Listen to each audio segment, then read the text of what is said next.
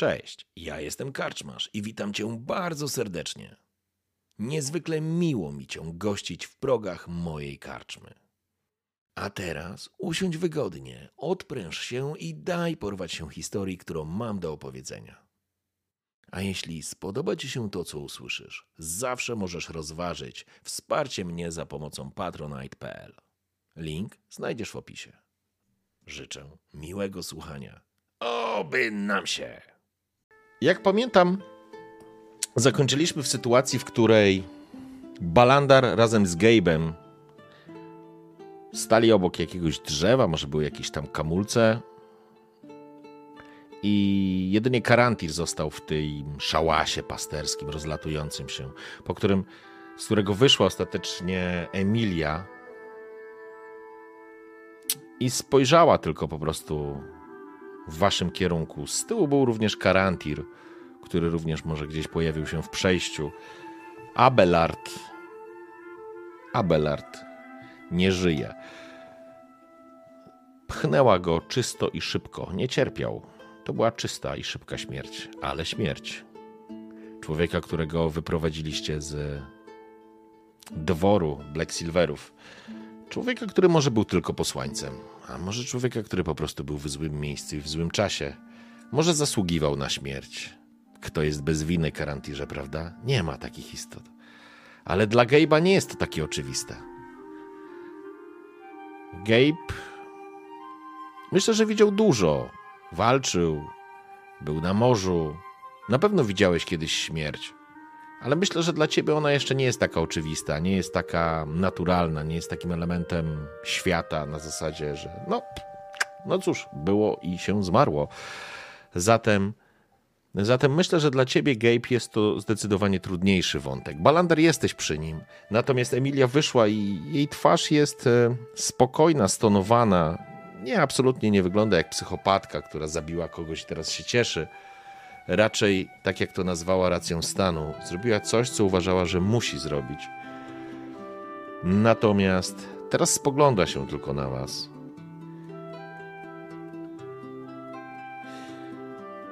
Muszę skonsultować te wszystkie informacje, o których powiedzieliście z Radą. To są bardzo poważne sprawy. Tematem posłańca biorą to na siebie. Wydaje mi się, że powinniście chwileczkę się przyczaić tu w Hulltail. I przede wszystkim, przede wszystkim spróbować zbliżyć się do Lady Annabelle. Ona coś knuje, ona intryguje, ona spiskuje. Wydaje mi się, że im bliżej będziemy źródła, tym więcej informacji będziemy mieli. Będziemy mogli działać z wyprzedzeniem. Jak tylko wrócę z informacjami od Rady. Spotkamy się. Póki co nikt nie wie o waszym udziale. I z mojej strony na pewno tak to zostanie. Black Silverowie grają mu zupełnie inną stawkę. I pamiętam, mistrzu Balandarze, co mówiłeś. Nie chcesz bawić się w politykę, ale, ale chcąc, nie chcąc, trochę wszyscy już w niej się taplamy.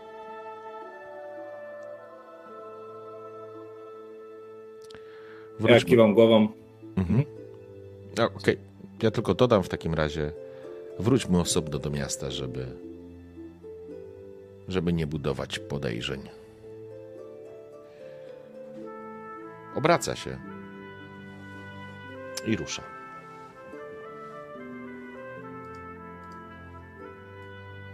Ja spoglądam na Gabe'a. Gabe, jaki masz wyraz twarzy?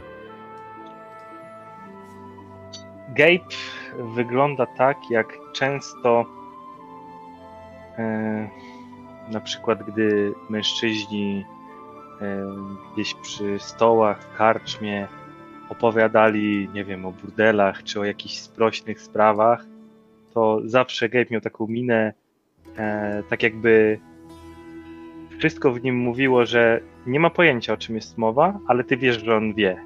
Czyli jego mina mówi, na pewno go nie zabiła, pewnie sobie tam siedzi, odpoczywa. Ciekawe co u niego.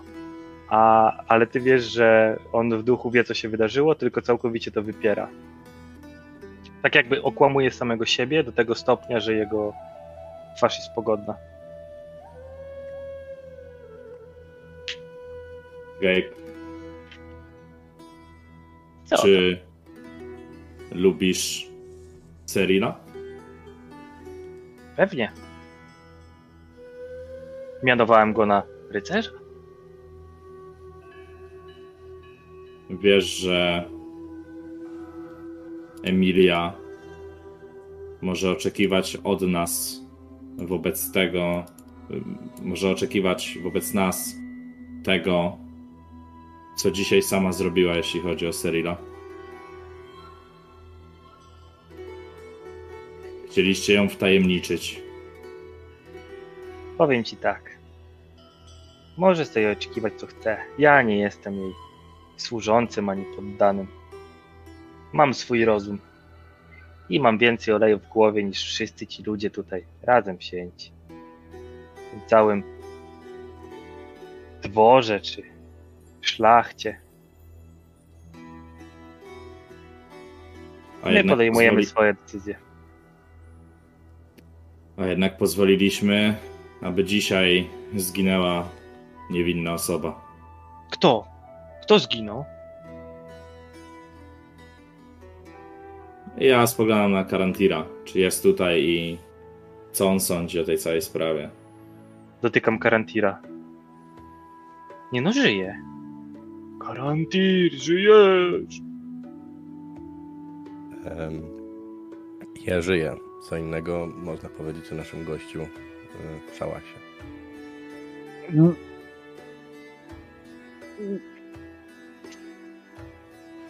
Delikatny, delikatny wiatr zerwał się z nad jeziora Wyvern, czy wody Wyvern. Wielkiego jeziora na tak naprawdę na zachód od Hulltail, u którego ujścia, czy właściwie dopływu sama miejscowość jest położona, więc ta srebrzysta, migocąca w promieniach słońca tafla wody bije gdzieś tam na horyzoncie potężne jezioro, potężny akwen i te słynne opary mgły, które również unoszą się nad wodą i dziesiątki łodzi rybackich. Rybacy mgły. Tak na nich mówią. Gdzieś Gabe ucieka od tego. W powietrzu unosi się świeży zapach. Przyjemny, powiedzielibyście. Jest lato. W powietrzu latają owady i brzęczą nieznośnie. Robi się coraz cieplej. Ja nie pamiętam, o której wyśmy, chyba przed 12, przed południem wy spotkaliście się. Więc okej, te mgły były wcześniej, ale pamiętacie, że to były mgły i tak często właśnie nad tym jeziorem co rano jest. Niemniej jednak jest zdecydowanie teraz e, ciepło i jakby ta. Chodzi mi o to, że ten cały kontrast tego wszystkiego, co się dzieje dookoła was, gdzieś w oddali ludzie wychodzą na, na, na, na pola i zaczynają pracę w polu, czy pracują cały czas w polu w tym momencie, a, a wy tak naprawdę stoicie obok rozlatującego się szałasu, wciśniętego pomiędzy jakieś rozrzucone przez olbrzymy kamienie, w którym w tym momencie opadło ciało, czy zawisło ciało związanego mężczyzny. I ta twarz Gabe'a, który jest. który wygląda jakby był absolutnie nieobecnym. Gabe wstaje twarzą w kierunku jego jeziora, czyli w kierunku czegoś znajomego. No i wyjmuje swoją busolę i przygląda się na kierunki, które wskazuje. Mhm. W porządku. Balendarze ponownie wyczułeś w powietrzu zawirowanie mocy. Wiesz o tym, że jego busola, jego kompas jest jest przedmiotem magicznym, ma w sobie magię i dostrzegasz, Gabe, że wskazówki wychylają się w jedną i w drugą stronę. Z tego co pamiętam, wy, wy praktycznie nie spaliście poza Balandarem, któremu się udało medytować.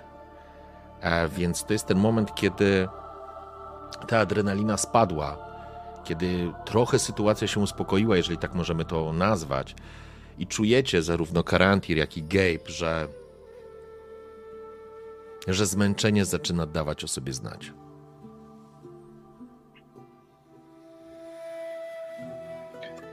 To co? Idziemy do miasta. Jestem trochę zmęczony.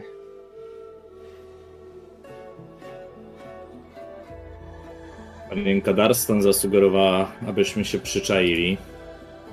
Jakie wy macie zdanie na ten temat?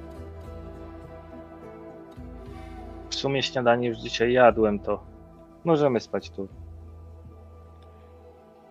Chodziło jej chyba o to, abyśmy przez kilka dni zostali jeszcze w Hultail i zbliżyli się do Lady e, Black, Black Silver. Silver. Mhm. Jeśli nie chcemy budzić żadnych podejrzeń, powinniśmy odgrywać wszystko tak, jakby się zdziało normalnie.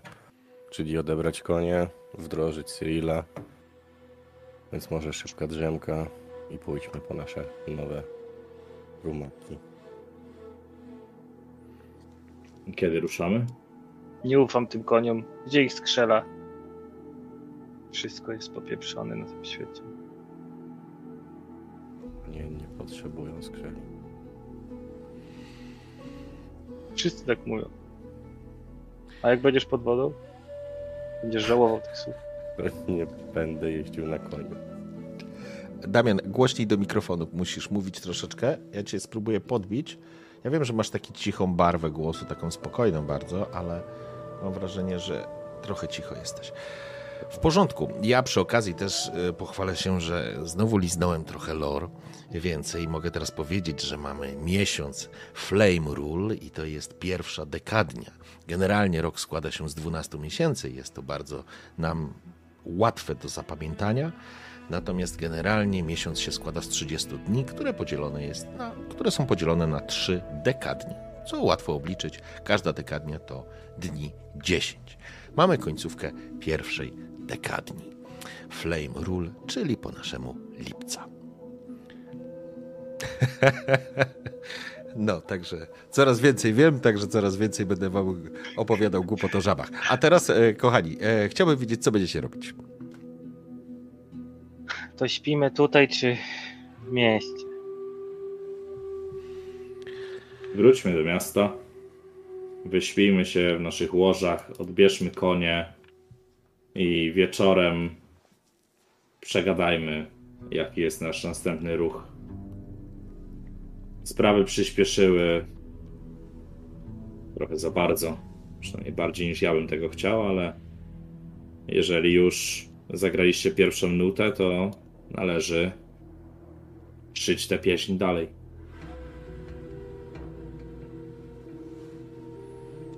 I chyba ja, No ja się idę. takim powolnym krokiem właśnie kieruję w kierunku miasta. W porządku. Hultail jest z godzinę drogi, może półtorej, tak jak pamiętam. Tyle mniej więcej odeszliście od miasta, żeby, żeby znaleźć bezpieczny i spokojny zakątek, w którym nikt wam nie będzie przeszkadzał.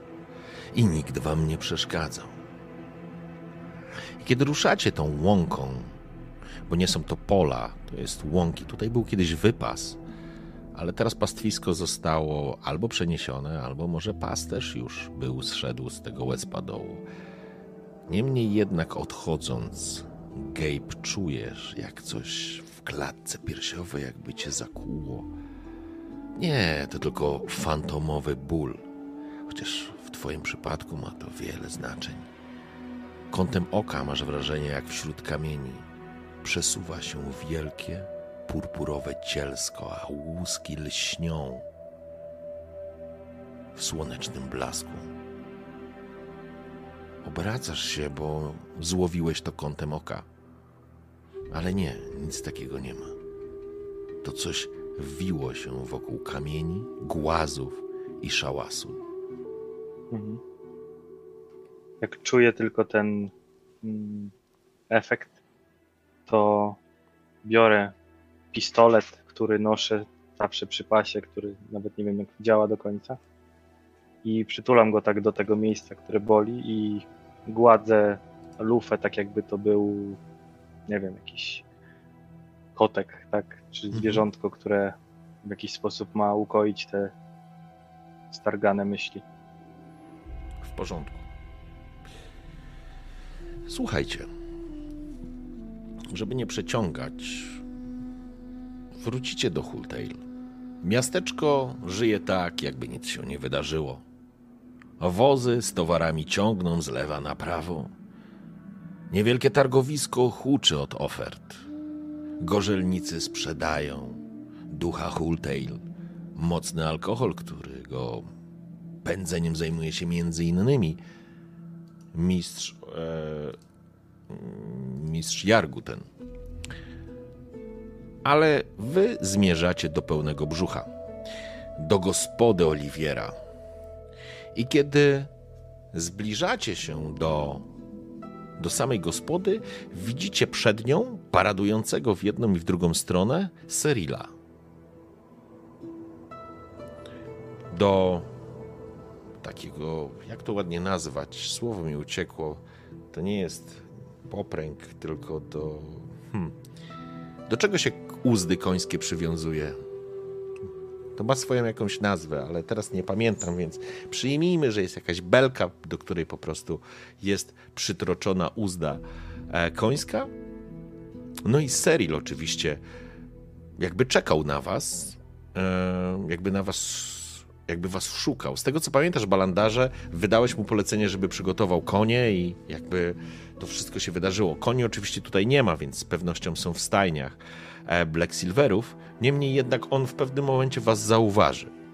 Chyba, że nie chcecie dać się zauważyć. Siema, Seril. Seril obraca głowę, uśmiecha się, jego, jego twarz natychmiast promienieje. Widać jeszcze na nim ślady poobijania i, i, lekkie rany czy zadrapania, które jeszcze się nie wygoiły po wydarzeniach e, w Boże Hulak, ale uśmiecha się, promienieje. Jest ubrany oczywiście gotowy do drogi, jest w zbroi, ma płaszcz, miecz przytroczony do pasa, tarcza jest przy siodle, skłania się. Witam, szanownych towarzyszy! Uśmiecha się, jego jasne oczy kontrastują z ciemnymi włosami, które, które roz, rozwiane, że tak powiem, przez wiatr. Spogląda się na was z wielkimi oczami, gotowy do drogi. Witaj, mistrzu balandarze i ty, cny karantirze. I hej, podchodzi do ciebie, z tobą się wita jak ze starym druchem. Oj, uważaj, uważaj, bo strasznie zabalowałem w nocy. Muszę się przespać. Ech, Balowaliście chodź, w nocy? Opowiem ci. I tylko ja, chodź ci opowiem. A ja w dworze spałem, ale mnie ubiegł. Ale opowiesz, opowiesz, co się działo? Opowiedz, gej. No pewnie, pewnie, chodź. Coś muszę zjeść, bo w sumie zgłodniałem znowu. Obraca się jeszcze tylko w twoją stronę, balandarze, i, i widzisz tak naprawdę. Widzisz dwóch dzieciaków z twojej perspektywy. Absolutnie dwóch różniących się od, ciebie, od siebie dzieciaków, ale to spojrzenie, tą iskrę w oczach dostrzegasz i ona jest taka podobna do, do tych błyszczących oczów Gabe'a. Tak samo ty, Karanti, że patrzysz na, na dwa szczeniaki. O, to jest dobre określenie. Dwa szczeniaki, które jakimś sposobem wyrwały się spod opieki matki i tak naprawdę nie zdają sobie sprawy, co czeka ich w lesie, albo co może na nich czekać. Ale czy psujesz im nastrój, czy nie, to zależy od ciebie. Niemniej jednak serii rzecz jasna zwraca się do ciebie, Balandarze. Mistrzu, oczywiście zgodnie z poleceniem byłem w stajniach, konie są gotowe, ale musicie je objeździć, musicie się z nimi e, poznać, mm, żeby, żeby ruszyć w szlak. E, A przy okazji moja pani matka e, chciałaby z, z wami, właściwie z nami, zamienić kilka słów. Świetny plan. Yy... Tam. Ja to nie wiem, nie ufam tym koniom. Bo konie potrafią w ogóle pływać. Spogląda się na ciebie. Jak możesz nie ufać koniom? To, naj, to najlepszy przyjaciel każdego rycerza. Widzisz Cóż to? tą armatę? Mua, tylko nim ufam, he, he, he. Dobra, chodź tam do środka, opowiem ci, co się działo. Nigdy nie uwierzysz, człowieku. Ja ci, ja ci muszę wyjaśnić, o co chodzi z końmi, ale, ale to jakby umilka, kiedy Balandar się odzywa. o zmierzchu odwiedzimy Lady Black Silver. Do tego czasu odpocznijcie i tak jak zasugerował Cyril, musicie objeździć się z końmi. Jutro rano wyruszamy. Spoglądaj ja, jako że jestem wyspany, mhm. idę chyba w kierunku tych koni. E, To znaczy, tu jest tylko jeden koń, nie? To jest koń Serila. Mhm, mhm. E, Tak, tak, tak, ale w kierunku stajni, w kierunku stajni. To, to musiałbyś iść na, mm, do posiadłości Black Silverów. Okej.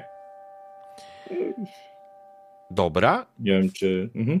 To, to pytanie, co będziecie, co, co chcecie robić? Rozumiem, że Gabe e, będzie z Serilem wracał do karczmy, a Karantir? Karantir nie ma siły na y, kłócenie się z kimkolwiek, tłumaczenie y, Gabe'owi, że konie nie są zwierzętami podwodnymi, ani też na zabawę z nowym koniem. Y, Karantir udaje się na spoczynek do swojego pokoju. Okej, w porządku. E, myślę, że Gabe też jesteś padnięty i pomimo tego, że chcesz pogadać z Serilem, on zresztą słucha z zainteresowaniem i jakby, jakby jest e, wiernym słuchaczem, ale po prostu widać, że ty czujesz, że po prostu jesteś przemęczony, jesteś zmęczony, a tak naprawdę chyba najbardziej zaczyna ci się jakby coraz trudniej ci utrzymać tą maskę wypierającą wszystko, co się wydarzyło. Mhm. Y, Gabe na pewno chciałby wziąć coś do jedzenia. Coś, co łatwo jest jeść jedną ręką, oprzeć się gdzieś wygodnie o jedno z futer przy kominku i w takiej pozycji półleżącej e, zajadać się tymi smakołykami, opowiadać em, Cyrilowi jakąś historię o tym, jak to po wyjściu z posiadłości noc wcześniej e, poznał jakieś młode damy, które zaprosił na drinka, a potem pod osłoną nocy w łódce popłynęli, nago się kąpali przy świetle gwiazd. Totalnie jakieś pierdoły. Okej. No i y, tak jedząc te wiem, orzechy i owoce, po prostu zasypia tam na środku, znaczy no na środku, w jakiejś tam jednej z, Okej. wiem, Dobrze, ja bym chciał, żebyś e, sobie, wiesz co, rzucił na...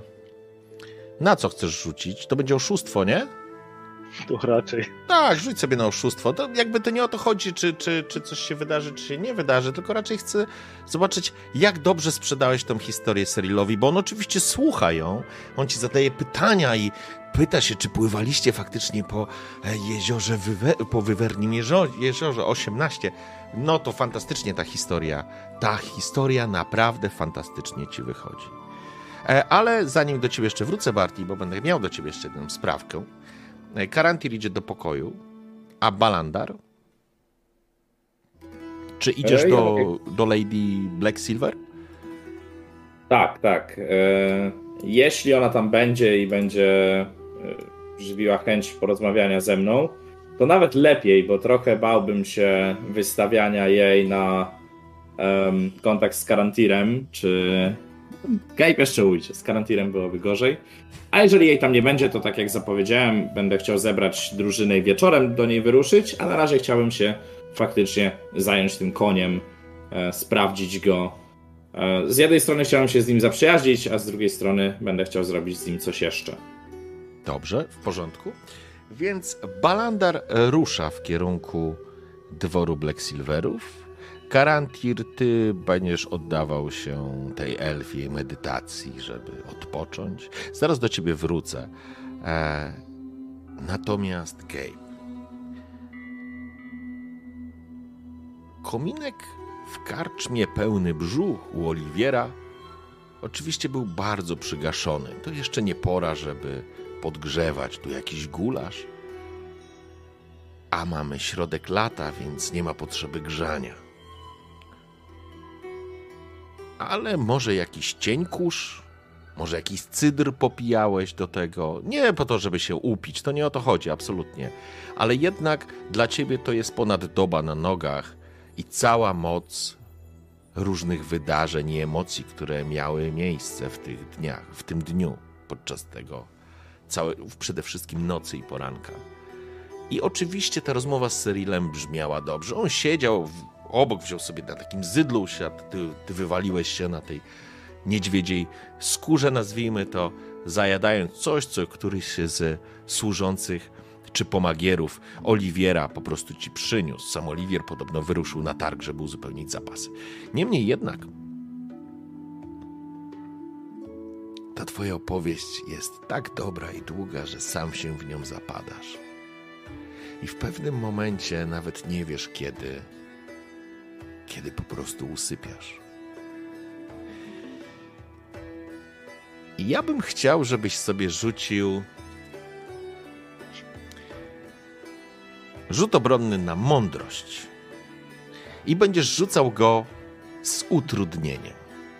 I to Okej. jest mój wybór na Gabe dla ciebie na utrudnienia na dzisiaj. Aha, dobra. Siedem. Nie wyszło ci. To umówmy się, że ci nie wyszło. E, przy siedmiu. Niemniej jednak, co się dzieje?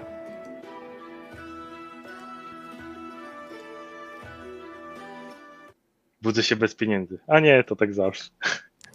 Nie, absolutnie. To byłoby zbyt duże, zbyt łatwe.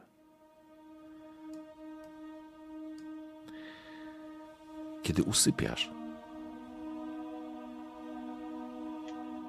kiedy wsłuchany we własne słowa, we własną historię,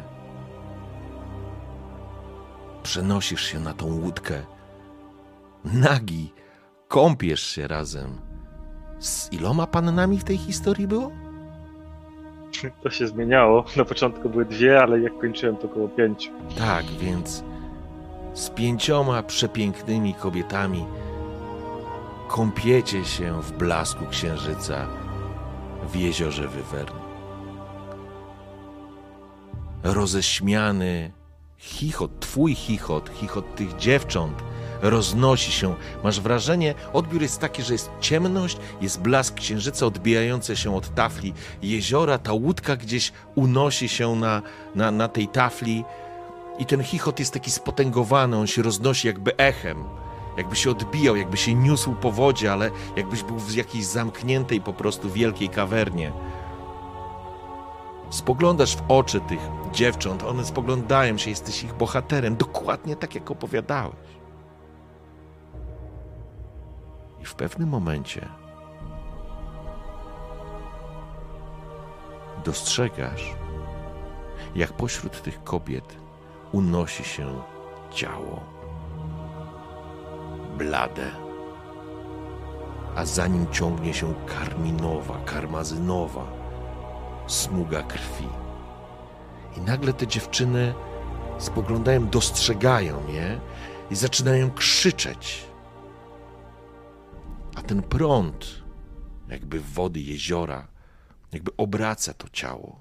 I dostrzegasz bladą twarz Abelarda. Czy mogę zareagować w śnie? Możesz?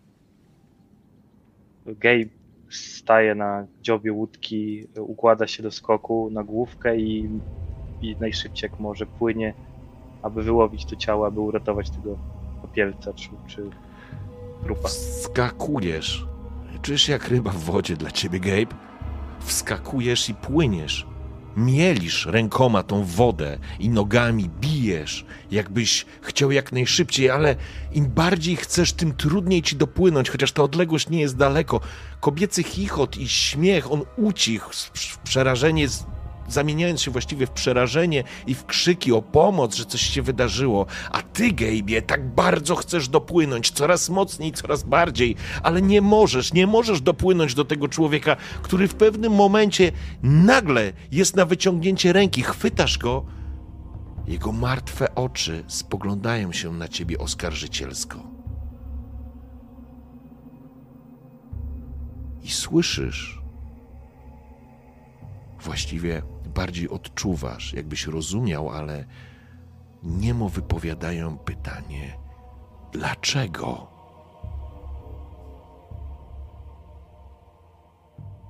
Em, łapie go w jakimś uchwycie, który nad, ratowniczym, tak? Po naszemu, w sensie. Żeby go scholować, rozumiem. Pomoże mi go zaciągnąć z powrotem do łódki. Odwracam się i jakby jedną ręką, nogami rwę się z powrotem, mm, tak żeby do, dopłynąć do tej łódki, ale pod nosem odpowiadam mu i odpowiadam mu w kółko i w kółko, że wszyscy jesteśmy odpowiedzialni za swoje wybory. To, to twoje decyzje to sprawiły, nie moje, to to, to nie moja wina, to, to ty y, się doprowadziłeś do tego miejsca. Ja nie chciałem, ja nie chciałem. I tak w kółko, i w kółko, i w kółko. Y, pły- Płynąc z powrotem do tej łodzi. I to jest moment, w którym,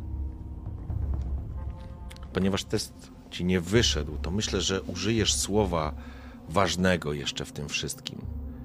Myślę, że użyjesz słowa, zwrócisz się do niego po imieniu. Chociaż go nie znałem. E, słyszałeś imię, mm, bo jak pamiętam, e, wy mu się, ktoś, nie wiem, czy Karantir, przy Karantirze to padło, czy nie? E, Imię? Tak, y, tego, tego, tego człowieka, którego porwaliście. On miał na imię Abelard. Znaczy chyba nawet Gabe go sam zapytał. Nie, właśnie nie, wydaje mi się, że. w- Hmm, już teraz To znaczy, mam wrażenie, że to znaczy, imię Abelard na pewno padło. Nie pamiętam w jakiejś konfiguracji, ale przyjmijmy, że ono padło gdzieś w jakiejś sytuacji, w której byliście wszyscy wspólnie. E, bo ja teraz już nie pamiętam dokładnie, a nie chcę się cofać. Więc jedna rzecz, która po prostu chciałbym, żeby padła, to może być Abelard, to może być cokolwiek innego, to może być jakieś e, w tym próbie przerzucenia odpowiedzialności na niego, to może nie był Abelard, a może po co się z nią spotkałeś, albo po co knułeś. Coś takiego. Nie chodzi mi. To nie musi być słowo Abelard. Ale coś takiego, co jest. co wzbudza podejrzenia. Co może wzbudzać podejrzenia, bo kiedy cofasz się i płyniesz do tej łodzi, holując martwego człowieka, gdzie ta krew po prostu unosi się na, na tafli jeziora, odbijając się w srebrzystym blasku. Z przerażeniem otwierasz oczy i spoglądasz w oczy Serila, który jest przerażony i patrzy na ciebie. I... Gabe, wszystko w porządku? Co się stało? Co się stało? Wszystko jest w porządku, jesteś tutaj. Jest... Trzy, trzymaj te zwłoki, trzymaj te zwłoki, pomóż mu, wciągnij go na łódkę. Jakie zwłoki? Gabe, Gabe! Gabe, obudź się! Gabe, jesteś, jestem, to ja, Seril! I Gabe teraz... zrywa. I teraz Mhm. faktycznie dochodzi do ciebie, że widzisz przed sobą Serila, który, który prawdopodobnie został, żebyś mógł faktycznie odpocząć. Nie chciał cię już budzić. I zaczynasz gorączkowo, Gabe'ie, się zastanawiać, czy to coś ci się śniło, na ile przeniosłeś na jawę. Bo wiesz, że coś powiedziałeś. Ale wiesz, jak to jest po śnie. To jest ten moment, w którym bardzo szybko ta informacja może zniknąć. Na razie, Mhm. patrząc na Cyrilla, nie dostrzegasz nic, że on teraz nie siedzi, nie knuje przeciwko tobie, raczej jest autentycznie chce ci pomóc, jakby wrócić do siebie. Uff. Szybko odzyskując ostrość i trzeźwość myślenia, jakby zdając sobie sprawę, że to już nie jest sen i że zrobiłem jakąś scenę, z której momentalnie muszę znaleźć rozwiązanie, wyjście, to zaczyna, Gabe zaczyna rozglądać się tak jakby zapomniał, gdzie się znajduje. Próbuje udawać takiego beztroskiego i nonszalanckiego. Uff, to naprawdę była ciężka noc. Y. Dziwnie się ten mój pokój zmienił. Chyba, Y, chyba faktycznie ostro zabalowałeś. Ch- Chodź, pomogę ci. e, Zaprowadzę cię do pokoju. Prześpij, to odeśpij, a, a będzie ci lepiej. Dobra. y, A co ja w ogóle gadałem, Cyrilku?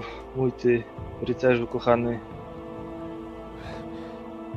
Wiesz, co, jakbyś, jakbyś się topił w pewnym momencie, kogoś przepraszałeś, że opowiadałeś jakieś takie, że to nie twoja wina, że, że, że nie wiem, jakieś, jakąś dziwną, o, o, o jakiejś kobiecie mówiłeś, że, że, że, nie trzeba było knuć, albo jakieś, nie wiem, jakieś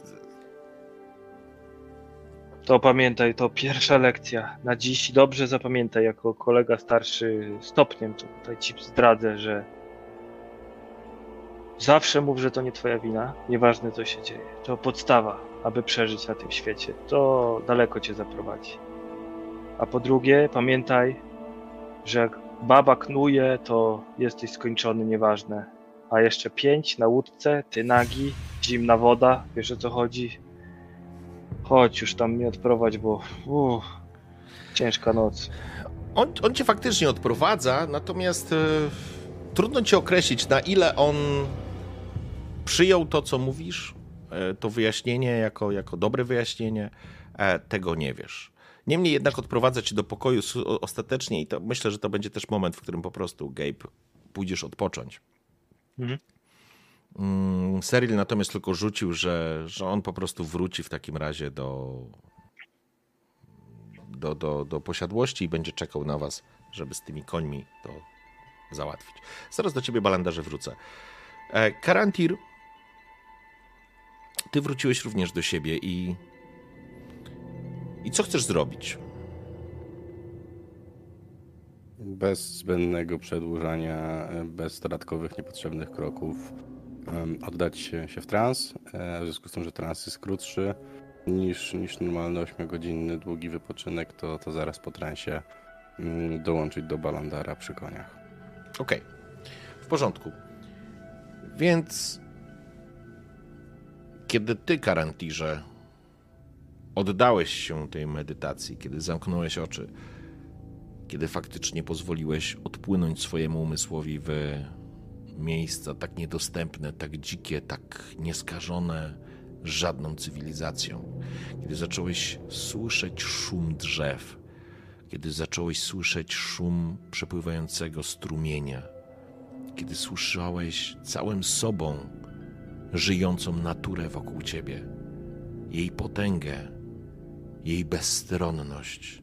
Natura nie jest zła ani dobra. Ona po prostu jest. I często, gęsto tylko od ciebie zależy, które z jej oblicz zobaczysz.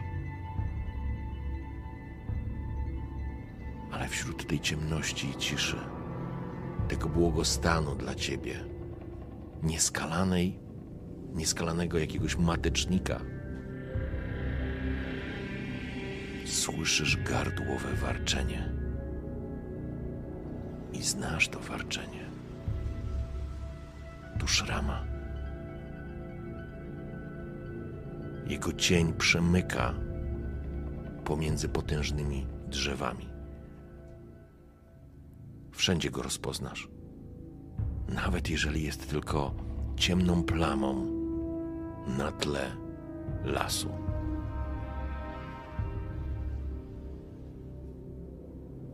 Co robi Karantir? Jednym płynnym ruchem wyciągam łuk i bez oddania, be- bez zastanowienia daję strzał prosto, prosto w głowę. Dobywasz łuku, naciągasz cięciwe i spuszczasz strzałę. Bezbłędnie. Ona leci w miejsce, w którym ciemny kształt przemyka między drzewami.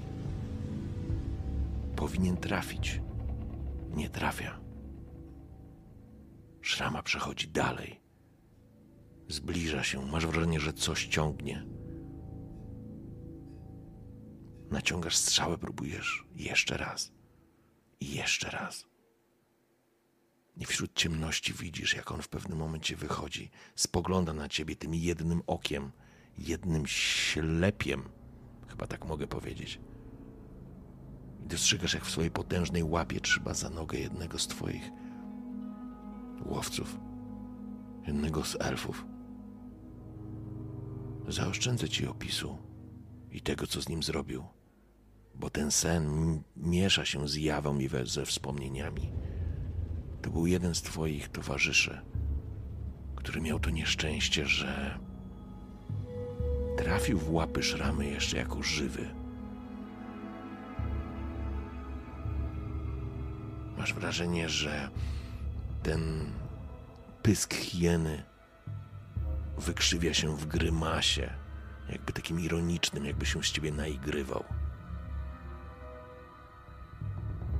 czym wtapia się w ciemność i słyszysz tylko oddalający się dźwięk gardłowego warczenia i szurania.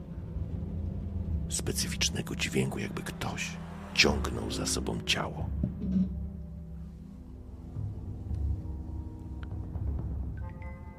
Ale rzecz jasna, nawet w tak chorym śnie, półśnie, transie będziesz wypoczywał, Karantirze. Wróćmy teraz do Balandara. Balandarze.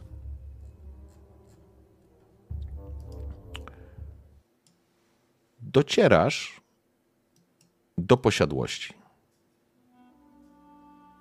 Pierwsze, co rzuca ci się w oczy, jak pamiętasz e, ten opis tej posiadłości z poprzedniej sesji, ja nie będę teraz w niego wchodził szczegółowy, niewysoki, niewysoki mur, ale to, co dostrzegasz, to faktycznie ta główna brama, ona jest otwarta na oścież i coś tam się dzieje.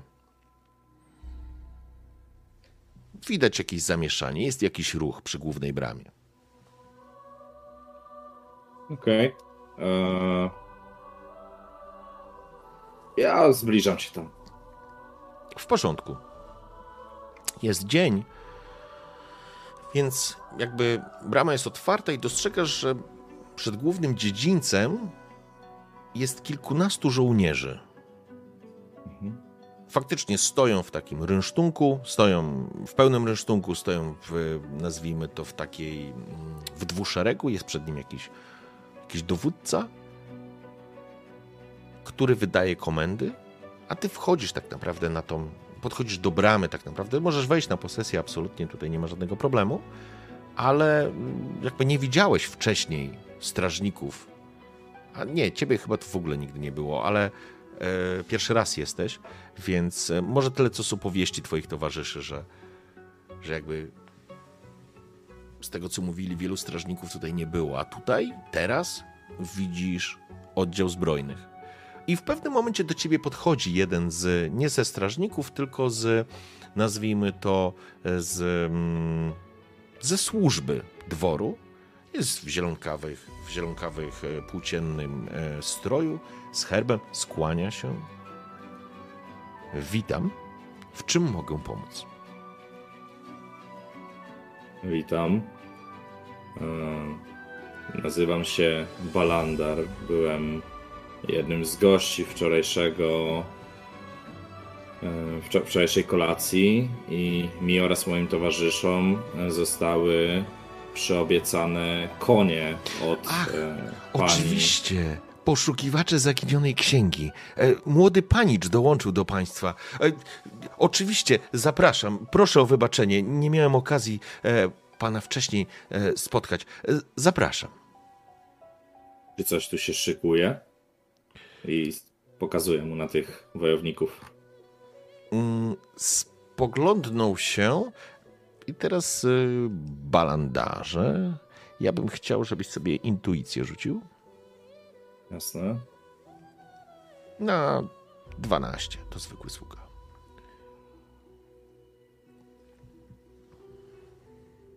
Piętnastka. Cudownie.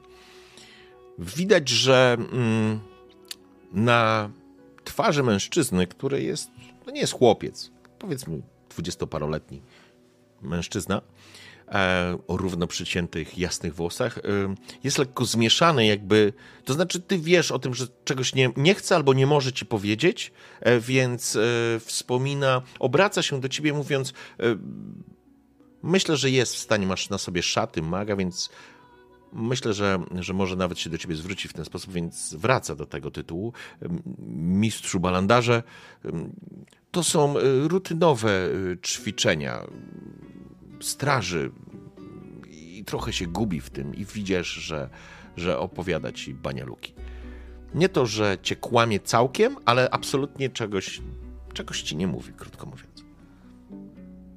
Okej. Okay. Ja, ja się domyślam trochę czym to może być spowodowane, więc nie będę tego tematu drążył. Czy zaprowadzisz mnie do stajni? Oczywiście, proszę za mną. Y, tak mi się przypomina, ale to muszę skonsultować, że chyba pani Seril y, miał przygotować, y, przygotowywał konie w stajniach i, i pani, pa, pani Black Silver chciała porozmawiać. Tylko teraz nie wiem, czy miałby mistrz y, okazję teraz porozmawiać? Chciałby, czy, czy raczej chcecie zebrać y, całą swoją y, drużynę? Jeśli pani ma czas, to mogę stawić się przed jej obliczem. Choć wolałbym najpierw dojrzeć mojego konia. Cudownie, więc y, pozwoli mi, że zaprowadzę do stajni i, i sprawdzę i wrócę wówczas z informacją. Dobrze? Dobrze, a jeszcze zapytam, czy macie może wino? Uśmiecha się. Oczywiście. Oczywiście. Dostarczę do stajni, kiedy będzie prezentowana. I teraz tak, chcesz mieć klacz, czy chcesz mieć ogiera? Ja myślę, że klacz Balandar nie jest e, zbyt e, temperamentny i Okej. e, uzdolniony fizycznie, więc wolałbym spokojniejszą, może nawet już delikatnie podstarzałą klacz. Na pewno nie jest podstarzała, wie, że to są młode konie, więc, e, więc sługa oczywiście mówi o klaczy i odprowadza cię. Przechodzisz tak naprawdę, przechodzisz z drugą stroną dworku, więc jakby nie widzisz tego, co się wydarzyło e, po tej stronie, powiedziałbym, zachodniej, jak dobrze kojarzę. E, więc summa summarum, dochodzisz do stajni, są duże stajnie, jest faktycznie padok, na padoku jest kilka koni i faktycznie, tak jak powiedział Gabe, ponieważ ciebie nie było, to Gabe wybrał za ciebie kolor. I jaki był kolor tej klaczy? Ojejku, Chyba biała była jakaś, tak mi się wydaje. tak, tak mi się wydaje, że było białe. Okej.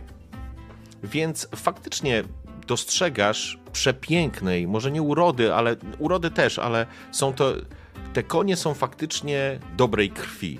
I nie są to żadne szkapy wychudzone, to są naprawdę młode, silne konie, które mogą wam służyć naprawdę długo. E, Prawdopodobnie jest to jedna z, z hodowli samych Black Silverów, więc, więc te konie naprawdę są, powiedziałbym, może nie dużej wartości w takim znaczeniu, że to są rumaki bojowe i tak dalej, ale, ale to nie są jakieś szkapy wychudzone cholera wie skąd, nie? Więc rzecz jasna, faktycznie zostajesz doprowadzony i jeden z, z koniuszych po prostu przyprowadza ci z chłopców stajennych, przyprowadza na, na, na mm, tą klacz, jakby prezentując ją. Więc wiesz, obchodzi, pokazuje ci i tak dalej, i tak dalej. I w pewnym momencie po prostu podchodzi do ciebie, uśmiecha się, jest lekko piegowaty i, i podaje ci po prostu uzdę. Okej. E, Powiedz mi, czy ten plac jest duży? Wiesz co? Ja myślę, że padok jest. ym, Można po prostu objeżdżać tego, tym koniem e, dookoła, ale sama, mm, sama okolica, jeżeli chciałbyś się przejechać, dosiąść e, tej klaczy i przejechać się, myślę, że na pewno, skoro mają hodowlę, mają jakąś taką, wiesz, trasę do objazdu gdzieś w terenie, nie? To żaden problem. Wiesz co, ja, ja bardziej szukam jakiegoś miejsca, gdzie mógłbym e, w samotności odpocząć. W porządku, możemy się umówić, że po prostu dosiądziesz jej i Mhm. pojedziesz. Objechać ją. Dobra. Wiesz, objechać ten obszar, teren. Ten teren jest dosyć duży, więc myślę, że to nie będzie żaden problem, a dla ciebie będzie to moment, w którym ty się będziesz mógł zaprzyjaźnić z, z tym koniem. Właściwie I gdyby, gdyby gdzieś po drodze było jakieś takie osamotnione miejsce, w którym mógłbym się zatrzymać na kilka minut, to chciałbym to mistrzu gry zrobić. Dobrze, to żebyśmy to domknęli, pchnęli do przodu. Ja będę chciał tylko, żebyś Mhm. sobie rzucił na opiekę nad zwierzętami. Jakby nie ma tu dyskusji, czy ty sobie poradzisz z tym koniem, tylko chciałbym zobaczyć, jaką więź uda ci się z tym koniem. Eee, no chyba, że jedynkę rzucisz, nie? Jasne. Eee, no dobra, zobaczymy. 14. Okej, w porządku. Więc nie ma żadnego problemu. Dosiadłeś tego, e, tej klaczy, pojech, przejechałeś się, pojechaliście gdzieś tam i jesteś, przyjmijmy, że jest taki mom, znajdujesz takie miejsce, w którym nie masz wścibskich oczu, czujesz się bezpiecznie. Co chcesz zrobić? Ja chciałem zsiąść z tego konia, Mhm. E, rozłożyć się na, na jakimś e, skrawku trawy, usiąść w swojej pozycji do medytacji i wyciągnąć cze- część swoich, e, swoich przyborów. Ja zakładam, że, że część, część mojego wyposażenia noszę przy sobie. Ja bym mhm. chciał wyciągnąć misę i zacząć do niej wrzucać składniki. To są fragmenty, fragmenty kwiatów, które, które udało mi się zebrać, gdy teraz wracaliśmy E, to może być trochę sierści mojej nowej klaczy, mhm. może to być trochę, trochę alkoholu. Chciałbym zrobić z tego e, taką małą miksturę. I tutaj moje intencje są dwie. Jakby pierwsza intencja e, jest, jest taka, że ja chciałbym, albo może nawet bez intencji, po prostu siadam sobie i zaczynam taki tak, taki rachunek sumienia. Ta, ta, chciałbym się oczyścić. Jakby wyobrażam sobie, um, próbuję przypomnieć sobie, po co tutaj jestem. Przypominam, przypominam sobie mój dom, Middranor, czyli tajemniczą elfią krainę, która jest od wielu lat nękana przez e, istoty z, innych, e, z innych światów. E, przypominam sobie, czego szukam, jak to wygląda, ile lat już poszukuję tego przedmiotu i w pewnym momencie przychodzi taki moment zdenerwowania, bo myślę sobie, że wszystko, ale to dosłownie wszystko jest e, całkowicie nie po mojej myśli. Gabe ostatnio zachowuje się bardziej lekkomyślnie niż zwykle. Cały czas e, szuka jakichś kłopotów. Karantir jest zupełnie inną osobą niż ten elf, którego e, kilka lat temu poznałem w puszczy Juir. Okazuje się, że jedna kobieta, która chciała być wobec nas wdzięczna, jest antagonistką, która stoi za tym wszystkim. Druga, której zaufaliśmy, zamordowała dzisiaj kogoś z zimną krwią. I ja próbuję zrzucić to wszystko z siebie, bo czuję, że mimo, że wszyscy zwracają się do mnie mistrzu, to nic nie idzie po mojej myśli i ostatnio nie mam kontroli nad żadnymi wydarzeniami. Jakkolwiek chciałbym złapać tego E, tego konia za lejce, to nie jestem w stanie. I to, co chcę zrobić chwilę później, to z tego wywaru, który przyrządziłem, ja chciałbym powróżyć. Ja chciałbym znaleźć, nie wiem, jakąś wskazówkę, jakieś, jakieś rozwiązanie, jakąś wizję, coś, co pomogłoby mi uspokoić myśli i może pomogłoby mi e, wskazać, na czym ja mam się skupić, żeby znowu tą kontrolę odzyskać, bo mimo że po balandarze tego nie widać, to w przeciągu ostatnich dwóch dni on jest bliski załamania. Mhm.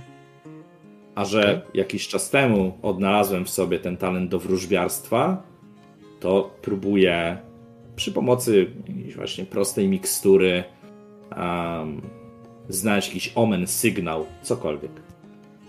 Okej. Okay. Dobrze. Słuchaj, w porządku. Um...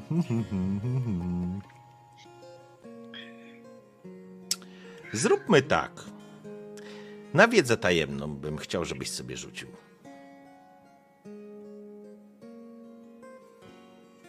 Ja myślę, że jakby jestem na tyle zdesperowany, że to jest ten moment, gdzie tą swoją przewagę będę wykorzystywał. Dobrze. Uch. 13.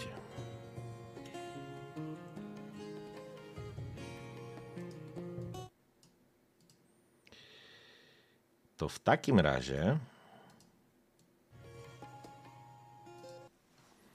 To w takim razie.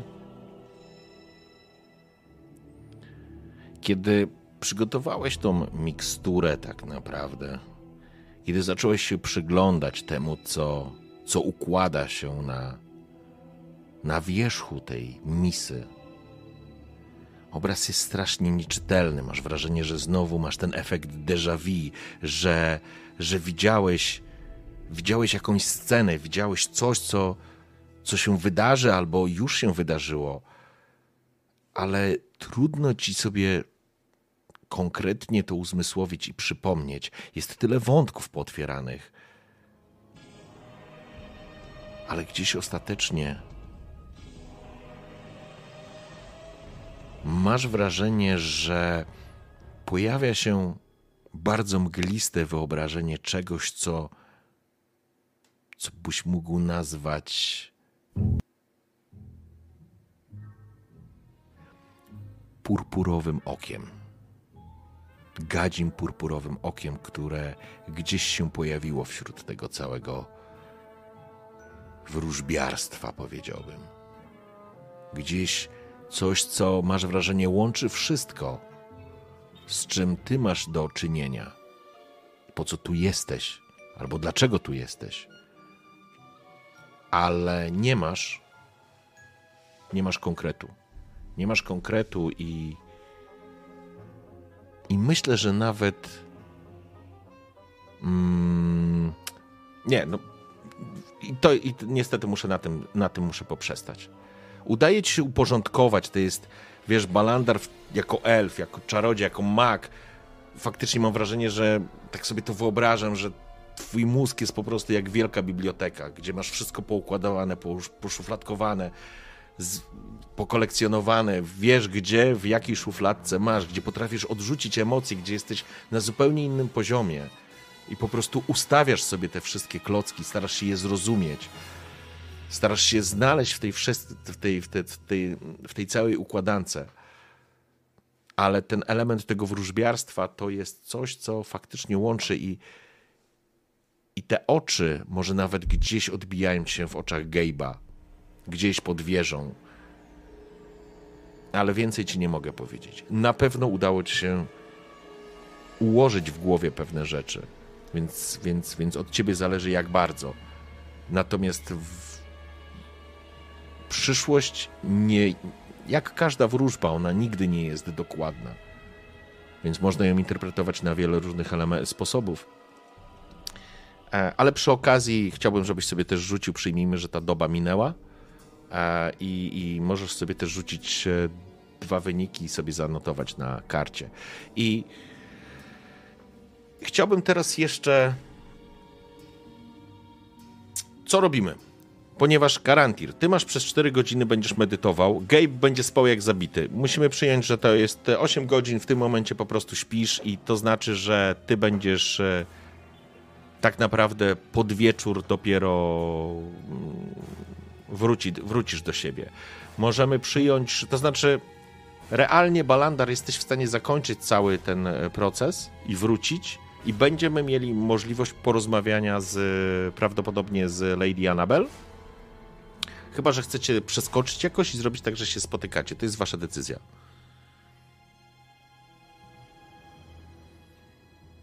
Ja bym tylko chciał też mieć okazję na e, chwilę, chwilę sam na sam ze swoim koniem. W porządku, ale to jest jeszcze moment, w którym ty jesteś w trakcie medytacji.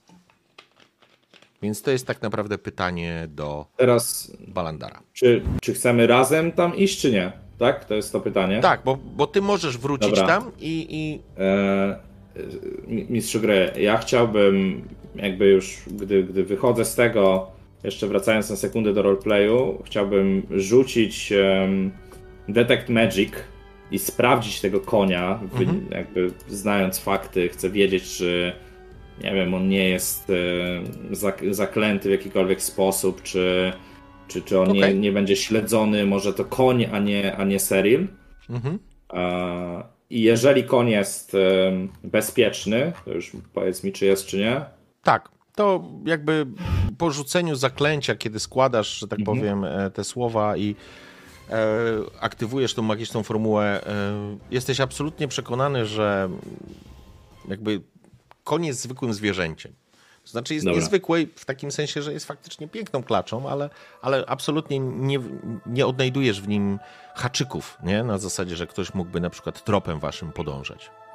Dobra. Ja taki lekko pęknięty siadam na tę klacz i gdy jadę w kierunku posiadłości, to ja wyrzucam ku niej wszystko, co mi leży na sercu.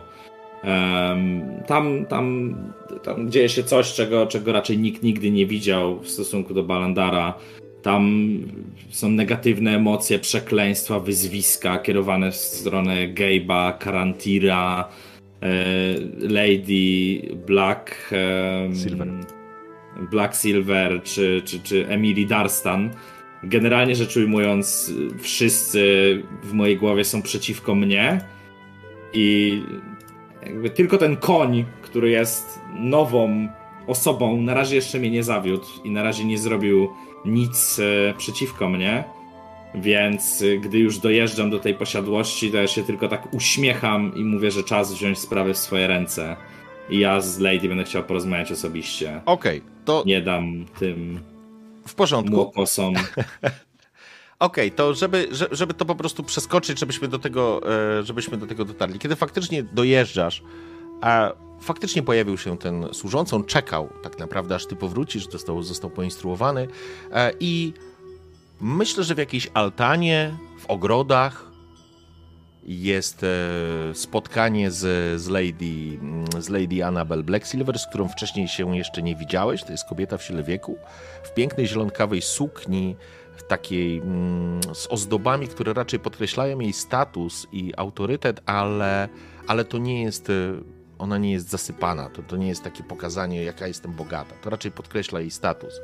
Ma na głowie e, coś, nie wiem jak to się nazywa, mm, czepiec, czepek albo no fascynator, chyba też nie do końca, ale z taką, e, z taką siateczką, która opada e, na jej twarz. Kobieta jest jest w sile wieku, powiedziałbym. Ona nie, to nie jest piękna młoda kobieta, ale kiedyś musiała być niezwykle piękna. Natomiast to, co z niej emanuje, to faktycznie takie poczucie determinacji, pewien autorytet i taka deworska maniera w takim znaczeniu, że ewidentnie masz do czynienia z osobą wysokiego rodu i, i ona tego nie ukrywa. Nie traktuje tego jako przewagi, ona po prostu traktuje to jako element jej natury. Ona tym jest.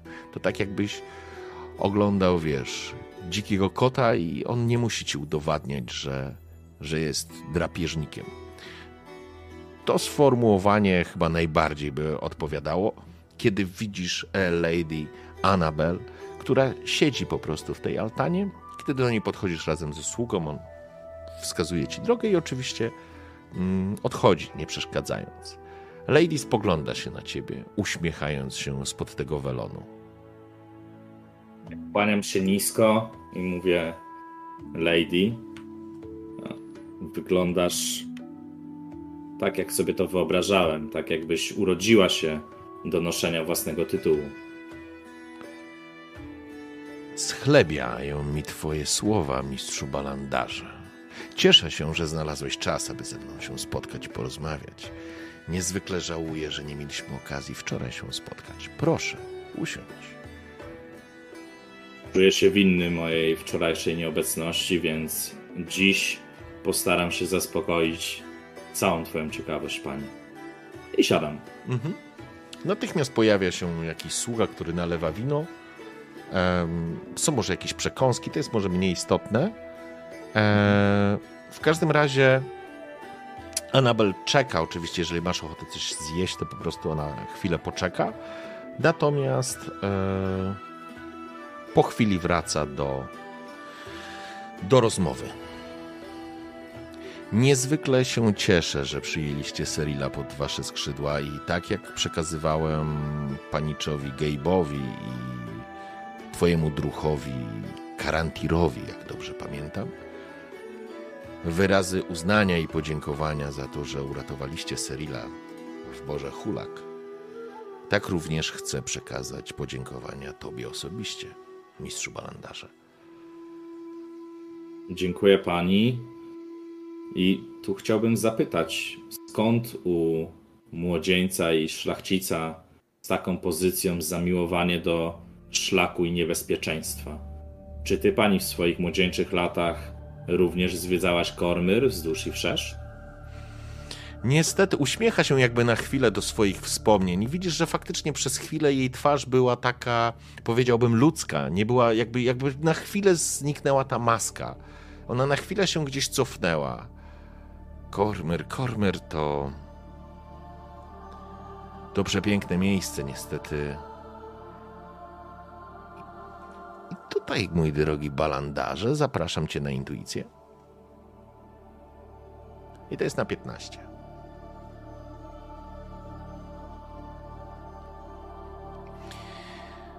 Nie. Okej. Niestety nie miałam okazji spędzać swojego młodego wieku na awanturniczym trybie życia, ale mój syn, Cyril, chce zostać rycerzem. A wierzę, że tylko hartując się na szlaku w boju, jest w stanie wypracować w sobie cechy, które uczynią z niego szlachetnego rycerza, silnego, gotowego na wszystko, bo takich rycerzy potrzebuje Kormer, mistrzu Balandarze. Niestety, nasz kraj jest już jedynie cieniem tego, co zostało zbudowane za wielkiego króla Azuna IV. I musimy zrobić wszystko, żeby go odbudować, żeby uczynić go potężnym, żeby ten piękny kormer był znowu klejnotem. Ach, wspominam sentymentem księgi, które nie były w stanie oddać tego piękna. Czytając je, w myślach rodziła się jedynie namiastka wspaniałości i wielkości tego, czym kiedyś był Kormyr. Każdy z nas powinien przyczynić się do tego, aby Kormyr znów powstał. Taki jak dawniej, a może nawet większy, prawda?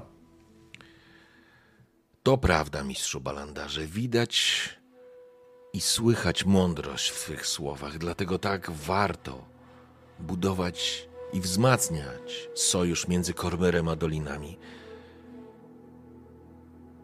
Cieszę się, że mam okazję z mistrzem porozmawiać, bo widać, że zna się mistrz na historii. Dzisiaj Kormer stoi w obliczu niebezpieczeństw. Przecież nie tak dawno na północy całe miasto zmiecione z powierzchni ziemi. Niespełna rok temu rajdy goblinów i orków zajmują klejnot północy, Arabel. Ciężkie Panie. czasy nas dotykają. Pani, gdy w kraju następuje moment, w którym władza decyduje się bić nowe monety, wtedy jest to pierwszy znak, że dzieje się źle. Nowe monety nigdy nie będą tak czyste. Nowe monety nigdy nie będą miały w sobie tyle szlachetnego kruszcu, co te stare.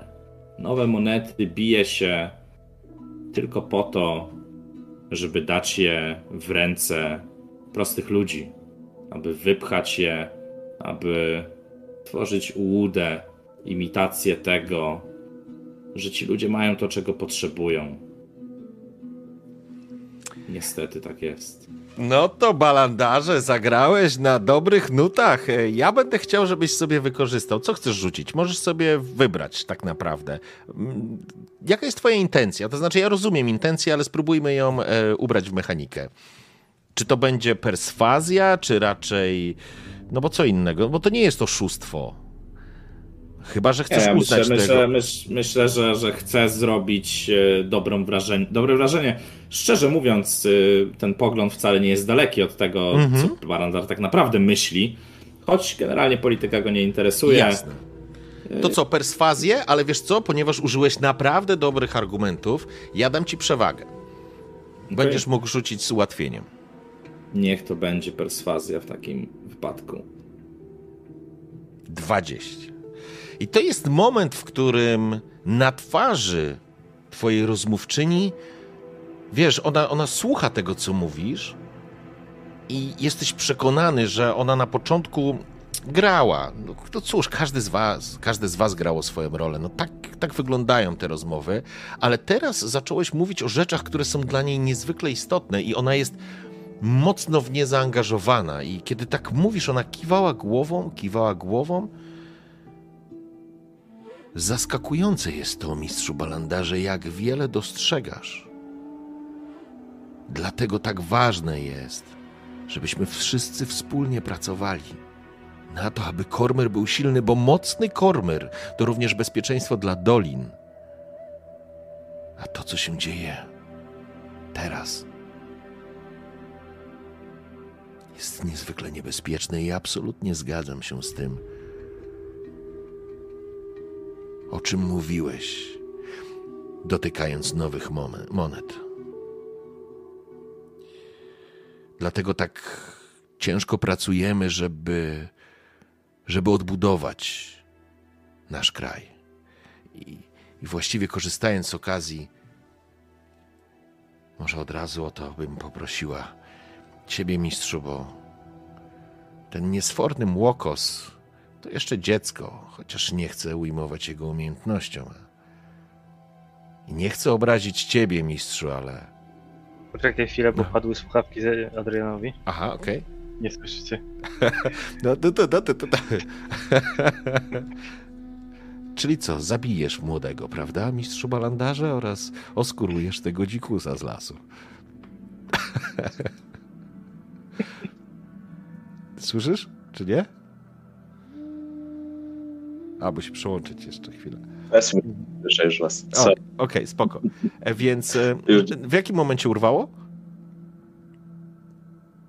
E, Gdy dotykałeś tych starych monet, A. no i ona mówiła o tym, że, że musimy wspólnie pracować na dobro i że doliny Tak. są połączone z Tak. I ona faktycznie wspominała jeszcze, parafrazując, że ona faktycznie jakby podkreśliła to, że pracują bardzo mocno nad tym, żeby odbudować Kormer i żeby go wzmocnić. No i wróciła na końcu do, że jakby, że się cieszy, że z tobą rozmawia, ponieważ wczoraj poznała tego młodego młokosa, jak go nazwała, ale to jeszcze dziecko, chociaż nie chcę ujmować jego umiejętnościom i nie chcę, żebyś ty, mistrzu, poczuł się urażony, ale em, twój towarzysz bardziej wygląda na mm, barbarzyńcę z lasu, aniżeli kogoś predysponowanego do dyskusji na dworze, a to są niezwykle ważne i delikatne sprawy. Dlatego niezwykle się cieszę, że mogę z tobą, mistrzu, porozmawiać. Absolutnie nie podważam kompetencji twoich towarzyszy, tak, nie chcę, abyś to odebrał, ale cieszę się, że możemy w końcu porozmawiać na odpowiednim poziomie. Jest jeszcze za wcześnie, abym mogła opowiedzieć o wszystkim. A wiem, że służycie w Królewskiej, Gwa- Królewskiej Gildii Obieży Światów. I dobrze.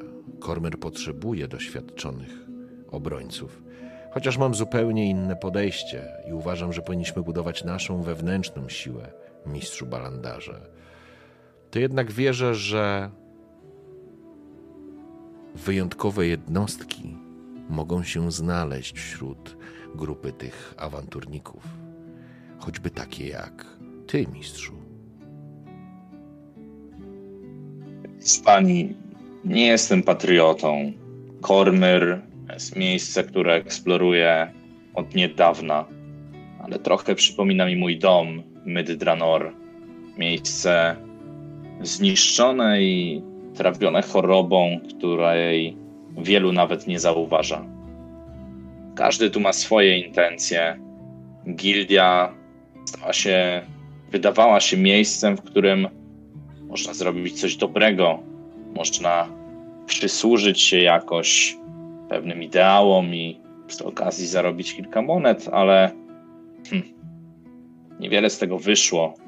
Po uratowaniu Twojego syna i przepędzeniu zła zboru hulak, siedzimy tu teraz i czekamy na jakąkolwiek okazję, ponieważ niestety, ale wedle gildii nie ma wiele rzeczy, które moglibyśmy zrobić. Nie ma wielu sposobów, na jakie moglibyśmy pomóc. Najwidoczniej gildia nie widzi problemów albo nie chce ich widzieć. Myślałem więc, że Mhm. przychodząc tutaj, myślałem więc, że przychodząc tutaj i rozmawiając z osobą, która wie więcej o Kormyrze i jego problemach, może zostanie mi wskazane miejsce albo zadanie, którym ja i moi towarzysze moglibyśmy wykazać się naszymi talentami. Ponieważ zbudowałeś naprawdę dobrą relację z nią. To znaczy, naprawdę przekonałeś się w pewnym momencie. Ona uwierzyła w to, co mówisz. Albo może chciała uwierzyć. Niemniej jednak ona spogląda się na ciebie, kiwając głową, jakby w zadumie. To bardzo dobrze, że przyszedłeś, mistrzu, do mnie. Ja rozumiem, że Kormer to nie twoja ojczyzna, ale wierzę, że możemy sobie wspólnie pomóc. I widzę i słyszę, że rozumiesz, w czym leży problem mojej ukochanej ojczyzny. I faktycznie mam prośbę do ciebie i do całej twojej grupy, której częścią jest już mój syn, i to jest, to jest chyba najważniejszy i najbardziej prawdziwy wyraz wsparcia, bo nie oddałabym swego syna osobom pod opiekę osób, którym bym nie ufała. A coraz gorzej się dzieje i niestety wrogowie i przeciwnicy również docierają i do mnie. Ale nic to, ja się nie ugnę. Ale potrzebuję jednej rzeczy i chciałabym o to Was poprosić. Was, mówię o grupie, ale zwracam się do Ciebie, mistrzu. Bardzo bym chciała, abyście wyruszyli do Arabel. Znajduje się tam świątynia Savrasa. I waszym zadaniem byłoby poproszenie w moim imieniu kapłanów owej świątyni o przygotowanie pewnego błogosławionego artefaktu, którą, który nazywamy kulą szeptów. I teraz ja zaraz do ciebie, Balandar, wrócę, chcę to przyspieszyć, a, bo masz pewną wiedzę. Tamtejsi kapłani mogą go przy, przygotować, w sensie ten artefakt, i oczywiście koszt zostanie po, po mojej stronie. Mój ród zostanie, rozliczę się z, z kapłanami. To jest jakby jedna rzecz, ale druga rzecz jest taka, że bardzo bym chciała, abyście również skontaktowali się z pewnym kupcem, Teodorem, i przekazali mu pewne informacje, które przygotować muszę. One są tajne i powierzam je wam, czy tobie, mistrzu, w największym zaufaniu. One muszą osobiście trafić, muszą trafić bezpośrednio do rąk Teodora i nie mogą absolutnie wpaść w niepowołane ręce. Czas jest też istotny, ponieważ najpóźniej za dziewięć dni od dziś, przed zakończeniem drugiej dekadni Flame Rule, musicie spotkać się z Teodorem w Arabel. Rzecz jasna, wszelkie koszty są po mojej stronie i oczywiście rozliczę to z waszą grupą tak, jak powinno się to zrobić. Teodor znajduje się w zajeździe Złota Piasta i będzie na was czekał, ale tylko do końca drugiej dekadni. Będzie z wami Seril, więc nie będzie problemu z wiarygodnością. Nie chcę, żebyś poczuł, mistrzu, że traktuję was jako gońców, dlatego że Arabel jest teoretycznie odbitym miastem, ale okolica nadal jest niebezpieczna. A wysyłając tam swojego syna, chciałabym być pewna, że wróci bezpiecznie, a z drugiej strony, przekazując wam list, chcę być pewna, że nikt inny poza kupcem Teodorem nie będzie miał do niego dostępu. Pani. Tu nie chodzi o pieniądze, tu nie chodzi o bezpieczeństwo, tu nie chodzi o podróż, tu chodzi o intencje. Jeżeli mamy podjąć się tego zadania, które, jak sama sugerujesz, jest bardzo ważne, to chcę wiedzieć, jak ważne i dla kogo ważne jest to zadanie. Moi ludzie nie muszą tego wiedzieć. Moi ludzie wypełnią je, nie zadając pytań. Ale jak widzisz, Ja nie jestem jedną z tych osób, którym można dać nowe monety i zapchać ręce i kieszenie ku uciesze. Ja chcę, żeby dalej na świecie były bite stare monety, które mają jakąś symbolikę, mają jakiś cel. Słuchaj, powiem ci tak.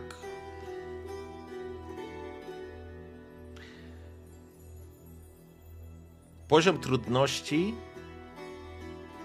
22. Na co?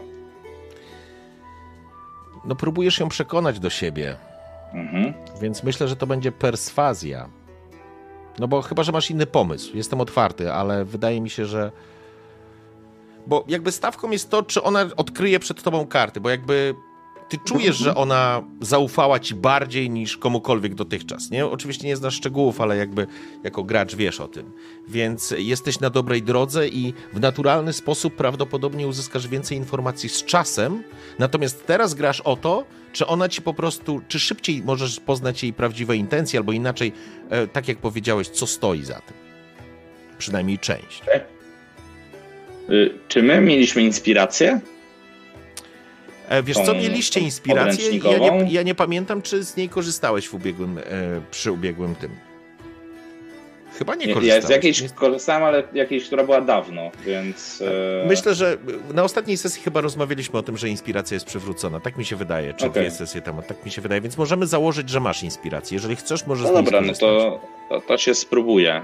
I mówisz, że to na perswazję, tak? Tak, Dobra, no to zobaczymy. Nie, blisko. 20. Blisko i wiesz co, ale to wystarczy, żebyś Balandarze zauważył, że ona ona faktycznie zaczęła widzieć w tobie sojusznika.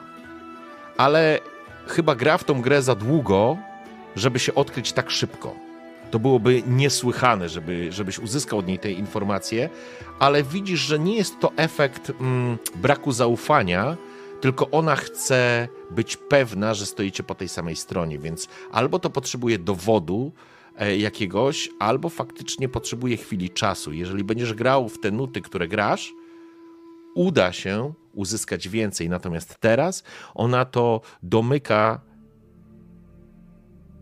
Stoi za tym mistrzu Balandarze przyszłość Kormyru i tego, czym Kormyr może się stać. Nie traktuj tego jako braku zaufania.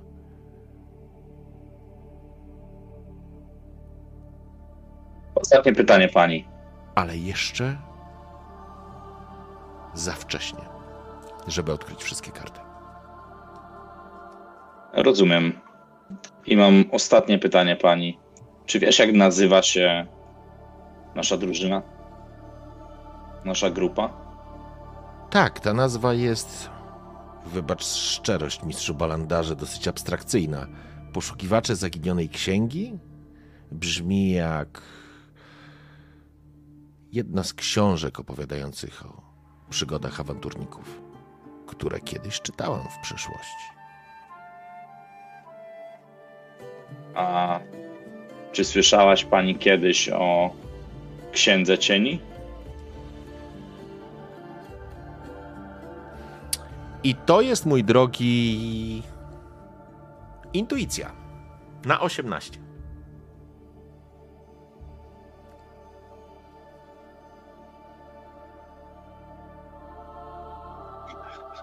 Ten- Ajaj. Ach, 17. Spoglądasz na nią, ale ona zaprzecza. I nawet to nie jest tak, że jesteś przekonany, że Balandar jest przekonany, że ona nie chce powiedzieć. Yy, Nie, zrobiła to w sposób mistrzowski, więc absolutnie nie jesteś w stanie odróżnić tego. Więc jako Balandar, Balandar uznał, że może jednak Księga Cieni to jednak magiczny element, który nie jest związany z walką o władzę, grą o tron, czy jakkolwiek byś chciał to nazwać. Dobra, to, to ja tylko e, tutaj kończąc tę rozmowę mówię do niej. Nazwa, jak i sama księga dla wielu wydają się abstrakcyjne, pani. Jednak mam jeszcze setki lat życia przed sobą, aby zagłębić się w tę abstrakcję i może znaleźć w niej ziarenko prawdy. Chętnie wspomogę Twoją sprawę i sprawę lepszego kormyru. Wierzę jednak, że w zamian, zamiast pieniędzy i bogactw, wskażesz mi kierunek bądź strzępek informacji, który dotyczy tej księgi, o której nie słyszałaś, ale wierzę, że gdybyś chciała, mogłabyś usłyszeć. I powiem ci, że widzisz w jej oczach błysk zaciekawienia w takim znaczeniu. Wypijmy za to. Więc pijemy. I um, czy, czy ona ten list tutaj ma? Nie, czy... jeszcze, nie, nie ma jeszcze tego listu. Ona powiedziała, że musi go przygotować. I dzisiaj e, wieczorem w takim razie, e, żebyście się spotkali. E, może na jakiejś kolacji. Może mogła zaproponować jakąś kolację. Chciałbym to po prostu przeskoczyć, bo chłopaki Dobra. już tam zasnęli ja, przy tym. Ja ją, ja ją tylko, tylko tutaj chcę dopiąć. Pani wieczorem chcielibyśmy wyruszyć. Czekasz proszę, co masz Serilowi i zobaczymy się za kilka dni. W porządku. Balander wychodząc z, wychodząc z, z, ze spotkania z Lady Blacksilver, to znaczy jesteś absolutnie przekonany, że zacząłeś budować sojusz. I ona faktycznie uwierzyła, bez względu na twoje prawdziwe intencje, czy chcesz, czy nie chcesz, ale z drugiej strony e, sam Balander musi się zastanowić, na ile to, co ona mówi, jest sensowne. Może to, co, co się w ogóle tutaj dzieje, jest zupełnie odwrócone. Kto właściwie ma rację? To jest jakby w twojej... To zostawiam w waszej gestii, ale to, co jesteś przekonany, udało ci się faktycznie z nią związać pewien sojusz, albo rozpoczynasz budowę sojuszu z dużym i potężnym graczem. E, Ja tylko dodam już metagamingowo, żeby nie ciągnąć, mm, bo chcę, żebyście w końcu się spotkali. E, Jakby w ramach tej podróży, pokrycia kosztów podróży i tak dalej, Arabel będzie, zna- znajduje się tydzień drogi stąd. Będziecie musieli podróżować również poprzez e, wody jeziora Wyvern. Ale summa summarum, wszystkie koszty razem z kosztami i z jakby z wynagrodzeniem, bo takowe jest. Bo nawet jeżeli chciałbyś dyskutować z nią, że nie robicie tego dla pieniędzy, to jakby ona uznaje, że, że, że to jest praca, że to jest pewne zadanie i za, za każde zadanie należy się po prostu wynagrodzenie. Zatem to oznacza dla Was mechanicznie po 100 sztuk złota na głowę. I to jest moment, w którym Balandar, ty kończysz rozmowę i słuchajcie, zróbmy w ten sposób, że Balandar, ty wrócisz po prostu, będziesz chciał wracać do tej y, karczmy?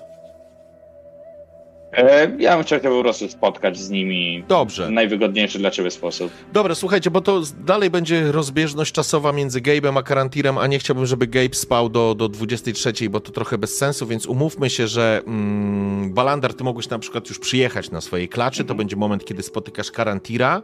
Jeżeli Karantir, ty byś chciał, e, bo ty powiedziałeś, zadeklarowałeś, że będziesz chciał e, trafić e, jeszcze do tego swojego konia, do stajni, więc rozegramy ten moment. E, Przyjmijmy i przyjmijmy, że po prostu wieczorem spotkacie się wszyscy w, na dworze. Co?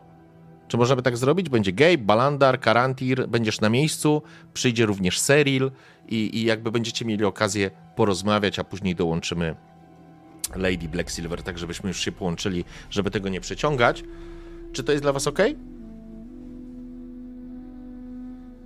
Ok, to Karantirze, przeskoczę to, żebyśmy mogli po prostu się pojawić. Jesteś też o, w, w stajniach i to, co zauważyłeś, zauważyłeś, że już na posesji jest sporo strażników. Absolutnie ich nie było wcześniej.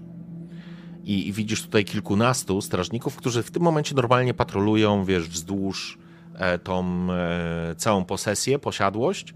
E, gdzieś może kątem oka widziałeś, że mur został już naprawiony. E, natomiast e, faktycznie nawet pewnie widziałeś tego Martina, którego cały czas bajerowaliście podczas, podczas ostatniej zabawy, co kota szuka. Pewnie szuka go dalej kota, a może nawet słyszałeś, gdzie ten cholerny kot, gdzie ten przeklęty kot, kici, kici, chodził, nie? Ale ty docierasz do, do stajni i miałeś, chciałeś coś zrobić, więc scena dla ciebie. Po, podchodzę do, do, do mojego konia. Jak wygląda w ogóle? Jest e, kary, czarny? Jest cz- czarny, czarny koń z taką bardzo, całkowicie czarny, bez żadnych mm, plam czy innych, Mhm. innych odbarwień, z delika, delikatnie taką połyskującą tą, mm, tym włosiem w, w słońcu, ale generalnie czarny, czarny mustang z takim delikatnie dzikim, dzi- dzi- dzikim błyskiem wokół, jakby takie końskie odzwierciedlenie Karantira. Okej, w porządku. Dobrze, Karantirze, to super, bo podchodzisz do tego konia i widzisz, że on po prostu mocuje się z tobą. Parobek przyprowadził go, nie? A ten koń uderza kopytem w ziemię, jest faktycznie czarny, ta jego sierść lśni w słońcu, jego chrapy, po prostu on trochę jakby zaczął się z tobą siłować. Wiesz, jego chrapy po prostu pracują, on, on ciężko dyszy i on... No nie, panie Karantirze, chcesz? Dobrze, ale udowodnij, kto tu jest panem, bo on absolutnie... I to jest ogier z pewnością. I on absolutnie... On absolutnie się nie podda jak baranek. E, Ja chwytam, chwytam lejce, e, wykorzystuję swoją umiejętność, rzucam zaklęcie rozmowy z zwierzętami. Mhm. Y, Zbliżając się, się do niego, przykładając y, swoje czoło do, do jego grzbietu nosa, gładząc, gładząc go po, po ganaszach, mówię, że mm, przyjacielu, pomóż mi w kilku moich zadaniach. Mm, a Obiecuję ci, że resztę swojego życia spędzisz w pięknych lasach na wolności. Okej, opieka nad zwierzętami z ułatwieniem. Okej. Mm.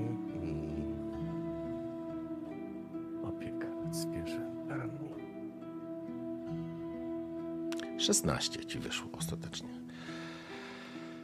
I kiedy ty podchodzisz, ten koń wbija tym kopytem, e, ubija ziemię, jakby, jakby, jakby za chwilę miał stanąć dęba. Widać, że ten parobek bardzo szczęśliwy już, że może oddać ci tak naprawdę lejce. E, ten koń tak naprawdę ma postronek na sobie, nawet nie ma, wiesz, e, rzędu, czy nie ma e, siodła i, i jakby podchodzisz i i czujesz narastającą taką przepychankę tak naprawdę. I kiedy ty zaczynasz po cichu wypowiadać te słowa w swoim znanym języku, tak jakbyś znowu stanął oko w oko z naturą, która teraz przybrała kształt tego, tego Mustanga, tego konia. Jego oczy ciemne spoglądają się na ciebie i jakbyś szeptał do niego i czujesz ten opór, czujesz to taką nieugiętość, taką niechęć do zniewolenia.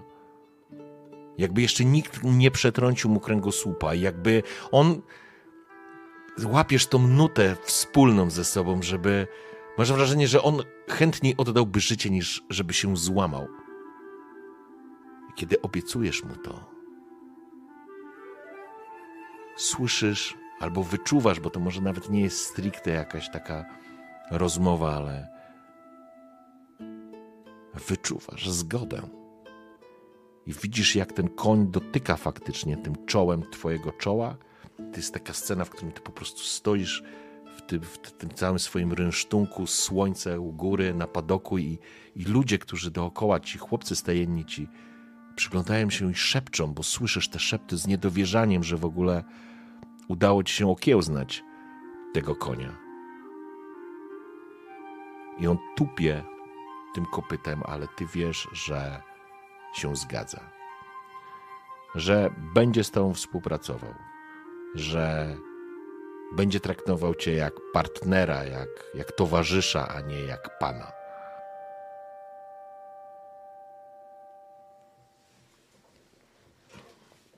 I po, po ustaleniu, po znalezieniu nici porozumienia e, wracamy też do karczmy, natomiast wracamy idąc obok siebie. E, Nie, Karantir nie jedzie na koniu, jeśli, jeśli nie musi. W porządku. Znaczy, jakby nie ma tutaj problemu. Że tak powiem, wiesz, to jest kwestia tego, że wy wyście się, że tak powiem, znaleźli, tak jak powiedziałeś, porozumienie. I, i jakby on się nie złamał, tylko stał się twoim towarzyszem, więc, więc jeżeli chcesz go dosiąść, nie ma żadnego problemu. Jeżeli nie chcesz, W ramach Też. tego poro- porozumienia idziemy, idziemy Okej. obok. w porządku. Więc e, jakby ta sytuacja faktycznie jest szeroko komentowana przez wszystkich dookoła, którzy się zajmują, że, że ten koń idzie karnie, że już się nie, wz, nie wzbrania, nie, nie, nie, nie, jakby nie walczy. Ale nie wygląda na złamanego, tylko wygląda faktycznie to tak, jakby, jakby szedł obok ciebie, parskając, rzucając tylko łbem i ta jego czarna sierść mieniąca się srebrzyście, bo właściwie niemalże błyszcząca się w blasku słońca. Dobrze, y, skończę ten malowniczy opis, bo, bo bardzo mi się spodobał, ale, ale przeskoczmy w tym momencie do momentu, w którym Gabe się budzi w końcu, bo prawie spał już te półtorej godziny, ale jest ten moment, że już przeskoczmy. Po prostu umówmy się, że jesteśmy na tym dworze, ok? Mhm.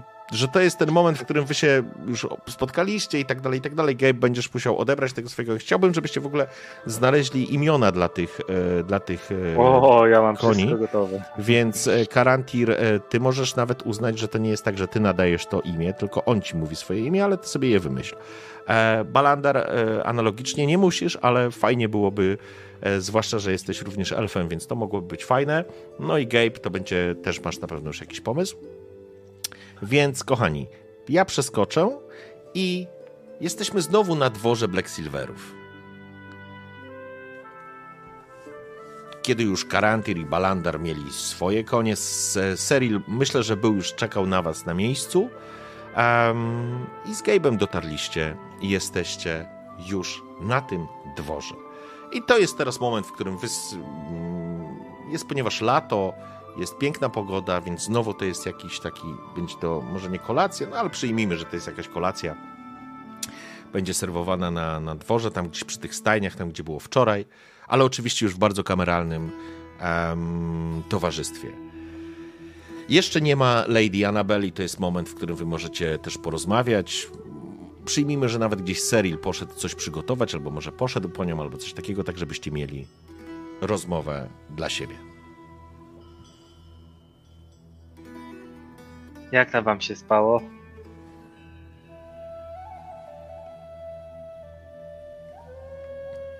No mi też dobrze. Ten miałem całkiem fajny. Trupa wyłowiłem z wody. Spoko. Wyciszony jesteś, Adrian? Znałeś go? Czy kiedykolwiek można kogoś tak do końca znać? Ale to był ten na strzałasu. A czy kiedykolwiek powinieneś kogokolwiek znać? Jest pewien urok w byciu zaskakiwanym i odkrywaniu tajemnic, nawet najbliższych. To musisz mieć przy mnie bardzo dużo tych uroków. Prawda. Już Można by pewnym, Jesteś zauroczony. w pewnym momencie podjąłem decyzję, żeby nawet nie zadawać ci pytań. Jak będziesz chciał, to kiedyś powiesz sam, ale bardzo raduje mnie oczy widok ciebie i twojej satysfakcji z przysłowiowego robienia w konia mnie czy Karantira. Karantira to już w ogóle. Wy...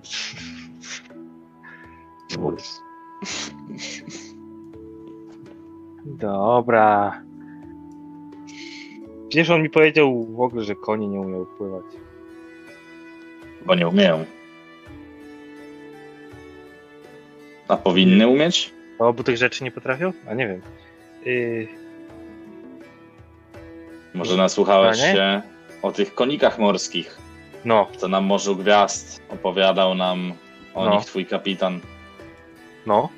No właśnie o nich mówię. Morskie, no to jak mogą nie umieć pływać? Są inne A. konie? No, ty, na przykład ten, którego dostałeś.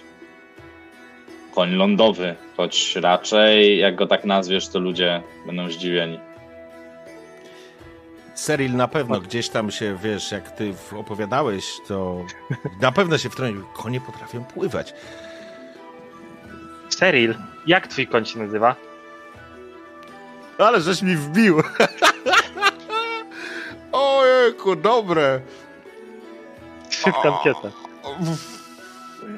Nazwał go, gdy pewnie był jeszcze dzieckiem, więc e, spodziewaj się i tu szepczę do Gabe'a jakiegoś głupkowatego imienia. Łatka. W takim razie, jeżeli był ten, to faktycznie nazywał się Łatka. I faktycznie Ale to się widzieliście... śmiesznie składa, tak samo jak mój. Twój koń będzie się nazywał Łatka? Nie no, co ty. Kompas. Bo zawsze potrafi znaleźć drogę do domu. To ładne imię. To ładne imię. I Tak, naprawdę to ten brązowy pływać. z białym uchem, lewym. Mój na pewno umie. E, dobrze. Ja bym chciał, żebyście. mm, To znaczy inaczej. Mm, daj jakaś tam retrospekcja, ale Gabe, ja bym chciał, żebyś sobie jeszcze. Zróbmy jedną rzecz, bo ty podejdziesz do, do swojego konika Mhm. i też bym chciał wiedzieć, jak sobie poradzisz. Bo Mhm. kiedy przybyliście wszyscy, faktycznie mm, to, co się rzuciło w oczy, to fakt, że no wszyscy jakby na językach jest Karantir i, i ten czarny ogier, który był e, nie do, nie do powstrzymania, w takim sensie nie do ujarzmienia, a, a ten elf przyszedł i, i to mogliście usłyszeć, bo, bo nie byliście świadkami, że, ale wśród chłopców z tajemnych służby, generalnie straży nawet, nomen omen widzicie teraz już wielu strażników, padło takie, krąży historia, że ten dziwny elf przybył i dotknął się czołem z tym koniem, którego nikt nie potrafił okiełznać i, i wyszli stąd, jakby się znali 100 lat. Mhm, mhm. Ale No to mu, mój łatka jest, również y, jest przyprowadzony do ciebie. Nie łatka, przepraszam, kompas. Łatka. Dobrze, tam- dzięki Balandar za, za, za, nakierunkowy, za kierunek mowy. Dobrze, że nie dodałeś go pielucha. Za, Że aż tak się nie zaskoczyłeś E, mnie. No? Na pewno y, jest to kasztanowy ogier z białym lewym uchem. Lewe Mhm. ucho ma białe. E, I e, po obudzeniu się mm, wybrałem e, ducha, czy nie wiem, mojego, nie wiem jak to nazwać, fantomowego pomocnika, żeby pomagał mi w umiejętności opieki nad zwierzętami, czyli żeby mieć w niej biegłość. Okej, to zróbmy w ten sposób. Zróbmy w ten sposób, bo to jest mechanicznie, że ty wybierasz e, na początek dnia? Tak, tak. Po Ok. długim odpoczynku mogę to zmienić. Okej, dobrze, czyli w takim razie zróbmy w ten sposób, że. Bo właśnie, Gabe, wróćmy jeszcze na chwilę do ciebie. Oj, dzisiaj może opuścimy to miasto, ale to nie musimy się spieszyć absolutnie. Em, bo to ważne.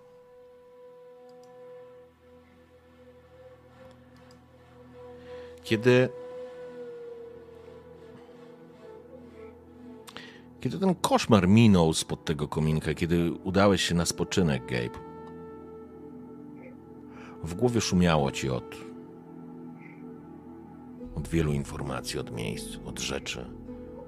Przed oczami stawały ci obrazy z przeszłości, twój wuj, twoja siostra, twoja rodzina. Ale to wszystko, to wszystko było przysłonięte pewnym jakby całunem o kolorze purpury. I nie do końca rozumiesz, dlaczego i jak to w ogóle funkcjonuje, ale miałeś już okazję jakby czerpać z wiedzy albo umiejętności, która dla ciebie jest absolutnie obca, albo pomagało ci to. Jesteś świadomy, że to nie jest twoje, że to, że to nie jesteś ty, że to jest coś z zewnątrz, ale wcześniej miałeś świadomość obecności czegoś, A teraz masz wrażenie, jakbyś poznawał to coś coraz bardziej, jakbyś potrafił tą obecność kształtować, może nie według własnej woli, bo nie masz nad nim pewnej kontroli, ale jakbyś potrafił nawiązać kontakt z tym swoim ciemnym pasażerem, który jedzie cały czas z tobą. Wcześniej miałeś tylko świadomość, to znaczy na początku w ogóle nie miałeś świadomości, że ktoś jest jeszcze.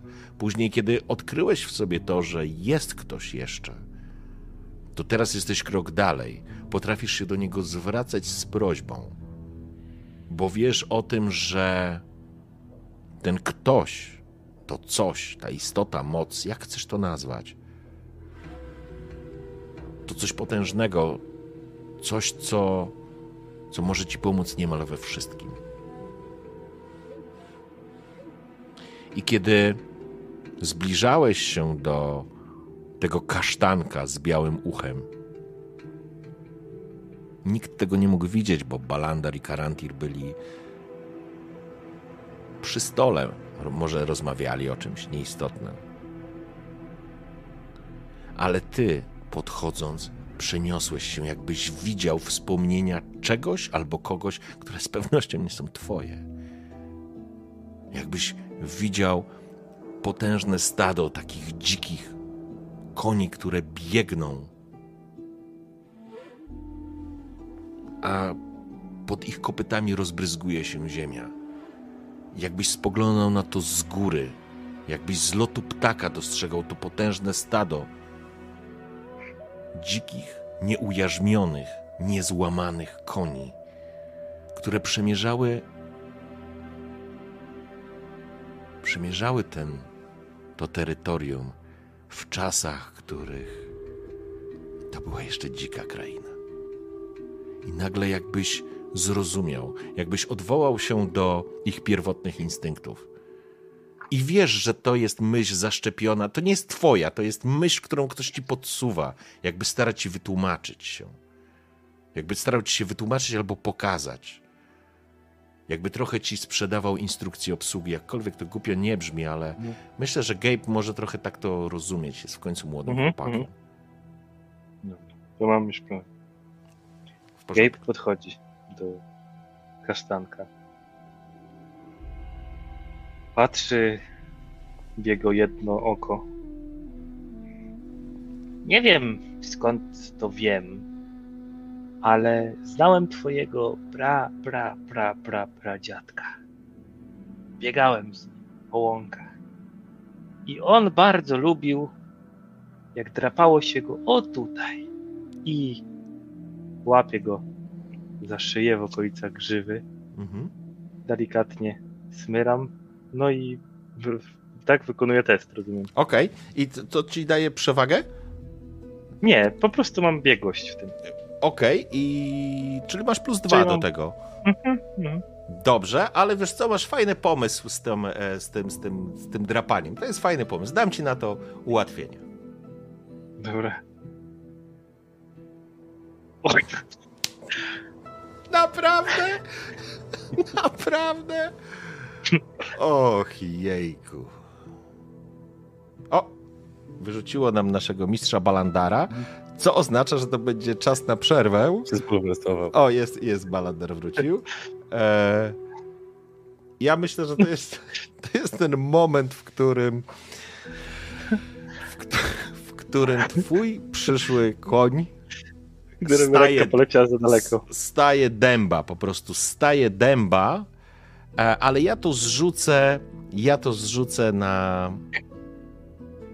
Gdybyś był karantarem, karantirem, przepraszam, to byś mógł zrozumieć, co się wydarzyło. Ten koń, ten koń po prostu przeraził się, że go tak dobrze znasz, a nie miałeś ty prawa tak dobrze go poznać. To jest moment, w którym po prostu faktycznie ten koń stanął dęba, ten chłopiec stajenny odskoczył, widać jak, jak ten kasztanowy ogier ruszył po padoku, jakby się uspokajać. Jakby to nie podlega dyskusji, czy uda ci się go okiełznać, Aha. Ale, ale faktycznie no, pierwsze koty są takie, że... No oczywiście, wiesz, Gabe obsrany totalnie, w sensie, wiesz, w ogóle nigdy nie był tak blisko takiego stworzenia, tak dużego stworzenia, większego od siebie, lądowego. No może kiedyś, nie wiem, pogłaskał delfina, hehe, ale yy, ewidentnie jest to kompletnie przerażony tym, co się wydarzyło i tylko dlatego, że jakaś odwaga z wnętrza w ogóle pozwoliła mu zbliżyć się do tego konia i go dotknąć. Natomiast automatycznie po, y, wiesz, y, sekundzie takiego totalnego zmieszania nakłada maskę, jedną z wielu, które przez lata nosił i doprowadzał do perfekcji. Yy, zaczął skakać, cieszyć się, pięści uniesione w górę, że tak, to jest ten żywioł, to jest mój koń, to jest kompas, jak sztorm szaleje, bójcie się go i wiesz, tam robi jakieś występy, jakieś, yy, nie wiem, zwraca na siebie zbyt dużo uwagi, tak jakby, Mhm. żeby zatuszować to, że coś mu nie wyszło, a przecież nie może być tak postrzegany, w szczególności w tym miejscu i jakby uznał to za wielki, znaczy ten, To ja jeszcze, zaprezentował się, jakby to ja jeszcze wielki jedną rzecz zrobię w takim razie, już korzystając z okazji przed przerwą. E, Karantirze, jeżeli rzucisz trudny test, czyli na 20 opieki nad zwierzętami, to, to po prostu będziesz mógł, e, będziesz mógł mu pomóc. Będziesz mógł mu pomóc, bo zrozumiesz, co się wydarzyło. Ponieważ jesteś łowcą, ale wiesz co, powiem ci tak, ponieważ jesteś łowcą, to ci dam z tego tytułu jeszcze ułatwienie. Okej. To uznajmy, że po prostu Jestem karantin... zajęty czymś innym, nie widzę. ka- tak, karantin po prostu jest Zostaw zajęty. te widelce, zostaw te widelce. Znowu widelce w oczy. Umówmy się, że po prostu był zajęty rozmową z Balandarem i tego nie widział. W porządku. I to jest ten moment, w którym robimy sobie pięciominutową e, higieniczną przerwę i wracamy za pięć minut e, z naszą historią. I jesteśmy po krótkiej przerwie i dzisiaj nawet zgodnie z zegarkiem, więc jest ok. Więc słuchajcie, e, dostrzegacie tylko zamieszanie na padoku i kompas jednak e, poszalał trochę. Niemniej jednak przyjmijmy, że po prostu znowu się spotykacie przy stole. To jest ten moment, w którym faktycznie Cyril poszedł po swoją panią matkę, jak, e, jak się wyrażał. Mm, No i to jest też moment, przyjmijmy gdzieś tam, może nawet trochę wcześniej, Balander po prostu trochę opowiedział, bo zakładam, że coś opowiedział, e, jaką propozycję złożyła e, Lady Annabel. Słuchajcie, ufacie Emily Darstan? Nie. Nie. A czy uważacie, że ona nam ufa? Nie. I dokładnie, Nikt nie ufa nikomu. Mi na i, pewno. do, Wam nie. i, do, I dokładnie tak samo jest z panią Annabel Black Silver. Byłem dzisiaj na bardzo miłej pogawędce i uważam, że po niej ona nam ufa. My natomiast nie ufamy jej. E, powinniśmy więc e, być mili. Mimo szramy, mimo tego, co ty podsłuchałeś i zobaczyłeś, Gabe'ie. Po prostu bądźmy dla siebie mili i będzie to najłatwiejszy sposób, żebyśmy dowiedzieli się jak najwięcej, bo prawda jest taka, że sami nie wiemy jeszcze, komu należy ufać. Wierzę natomiast, że możemy ufać sami sobie. I tutaj przedstawiam y, chłopakom, jakby, jakie jest nasze zadanie, tak, żeby ich w, wtajemniczyć. E, Tam, tam padło imię Teodor, tak? To jest, rozumiem, Teodor Cormaril, o którym wiemy od strony. e, Znaczy, Emilii. ona nie podała nazwiska, ona podała. Tak, tak, ale, ale imię się Teodor. zgadza, jeżeli, tak. jeżeli do, dobrze. Mhm. Okej, okej. E, Czy, czy chcecie, żebym wam powtórzył, czy, czy wiecie? Świątynia Savrasa Warabel? Niesamowite. Nie wiem, co to znaczy. Świątynia tylko wiem. Reszta? Do Właśnie, te- mistrzu Właśnie to za bóstwo? do, do tego chcę wrócić. Wiesz co? Mm, Ja myślę, że y, ty jako czarodziej, jako mag będziesz po prostu wiedział. Em, Savras to pomniejszy bóg, właściwie półbóg w takich kategoriach e, religijnych. Jest, jest to bóstwo wróżb i przepowiedni. E, Natomiast e, i jakby wiesz, że jest. e, Mm, czekaj, żebym nie pomylił nazw, bo teraz się cały czas tego rzeczy jasno uczę, ale, ale tego jest naprawdę dużo. Mm, on jest powiązany z Mystrą i z Azutem. Azut to też jest bóstwo skojarzone z magią, z czarodziejami. Wiesz o tym, myślę, że jakoś religijny. Masz religię? Na jakim poziomie? Mam, mam, mam. A, no to. Plus 5 mam do Ło, nie, no to ty w takim razie chciałem powiedzieć, że nie jesteś zbytnio religijny, ale to nieprawda. E, ale zdajesz sobie sprawę, że faktycznie mm, podobno, podobno e, w ogóle mm, Savras był kiedyś człowiekiem, e, stoczył jakąś bitwę magiczną z Azutem, którą przegrał. Azut go uwięził w jakimś przedmiocie, po czym zaczął współdziałać i jakby pracować, pracować to źle powiedziane, stał się sojusznikiem Mystry i ta go wyniosła do roli bóstwa. Czyli Azut jest wyższym bóstwem, a ma swojego, że tak powiem, pomocnika, nazwijmy to, e, czy, czy, czy, czy prawą rękę, możemy tak to nazwać. To właśnie jest em, Savras. Natomiast. Mystra wyniosła Savra, Savrata, Az- żeby ten służył Azutowi? inaczej, Mystra wyniosła Azuta do roli, do, do, do poziomu bóstwa, natomiast Mhm. Azut stoczył pojedynek z Savrasem i on go wygrał. Uwięził go w jakimś przedmiocie. Przez wiele, wiele setek lat on go tam trzymał, ale w końcu go uwolnił i Savras funkcjonuje jako pomniejsze bóstwo, jako półbóg, nazwijmy to w ten sposób. I jest faktycznie opiekunem, bóstwem, jakkolwiek chcemy to nazywać, wróżby i przepowiedni. Jego symbolem jest kula, w której jest, są oczy. Tak jakby w zamkniętej kuli, kuli szklanej były po prostu oczy. E, I padła nazwa Kula Szeptów. Ja bym chciał, żebyś sobie rzucił albo na religię, albo na wiedzę. Rzut jest na 18, ale stawką jest to, że będziesz wiedział, czym jest Kula Szeptów. O, Już któryś raz dzisiaj. Brakuje ci tej jedynki. Mm, To Mhm. wiesz co? To może inaczej, bez szczegółów, ale myślę, że byłeś na tyle blisko, że możesz po prostu zacząć to kojarzyć, a przede wszystkim jesteś również e, wróżbitą. Jest to przedmiot, który, który jest wykorzystywany dokładnie w wróżbiarstwie, w przewidywaniu, w przepowiedniach. Ma jakiś na to wpływ. Jest swego rodzaju pewnym fokusem. O, tak bym to nazwał. Jako nawet czarodziej by ci to też bardziej pasowało. E, Że, że on jest wykorzystywany do kanałowania e, przepowiedni, do czynienia ich bardziej zrozumiałymi.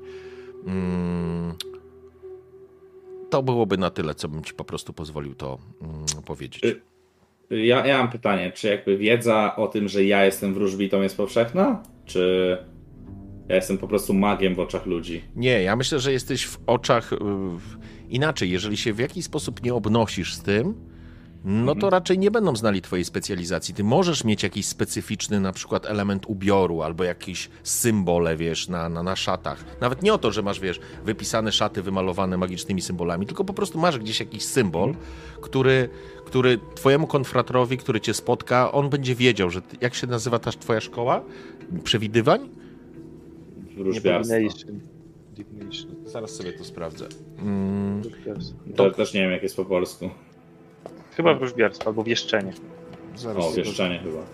zaraz to będziemy wiedzieć. Natomiast y, jest to element, po którym ktoś cię może poznać, bo to nie jest tajemnica, to Mhm. nie jest, wiesz, y, to nie jest jakiś problem z tym, nie?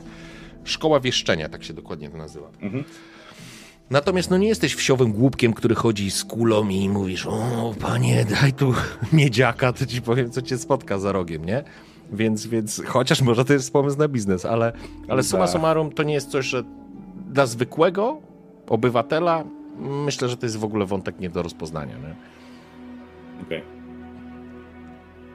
Także y, to jest ten, y, to jest ten y, temat, jakby w żołnierskich słowach faktycznie zadanie miało polegać na tym, czy będziesz to opowiadał, Balandarze, bo jeżeli będziesz, to ja się zamykam. Tylko chciałem ci uzupełnić wiedzę na ten temat. Sav Savras, drogi Gejbie, kiedyś był człowiekiem. ale człowiekiem, który aspirował do roli Boga.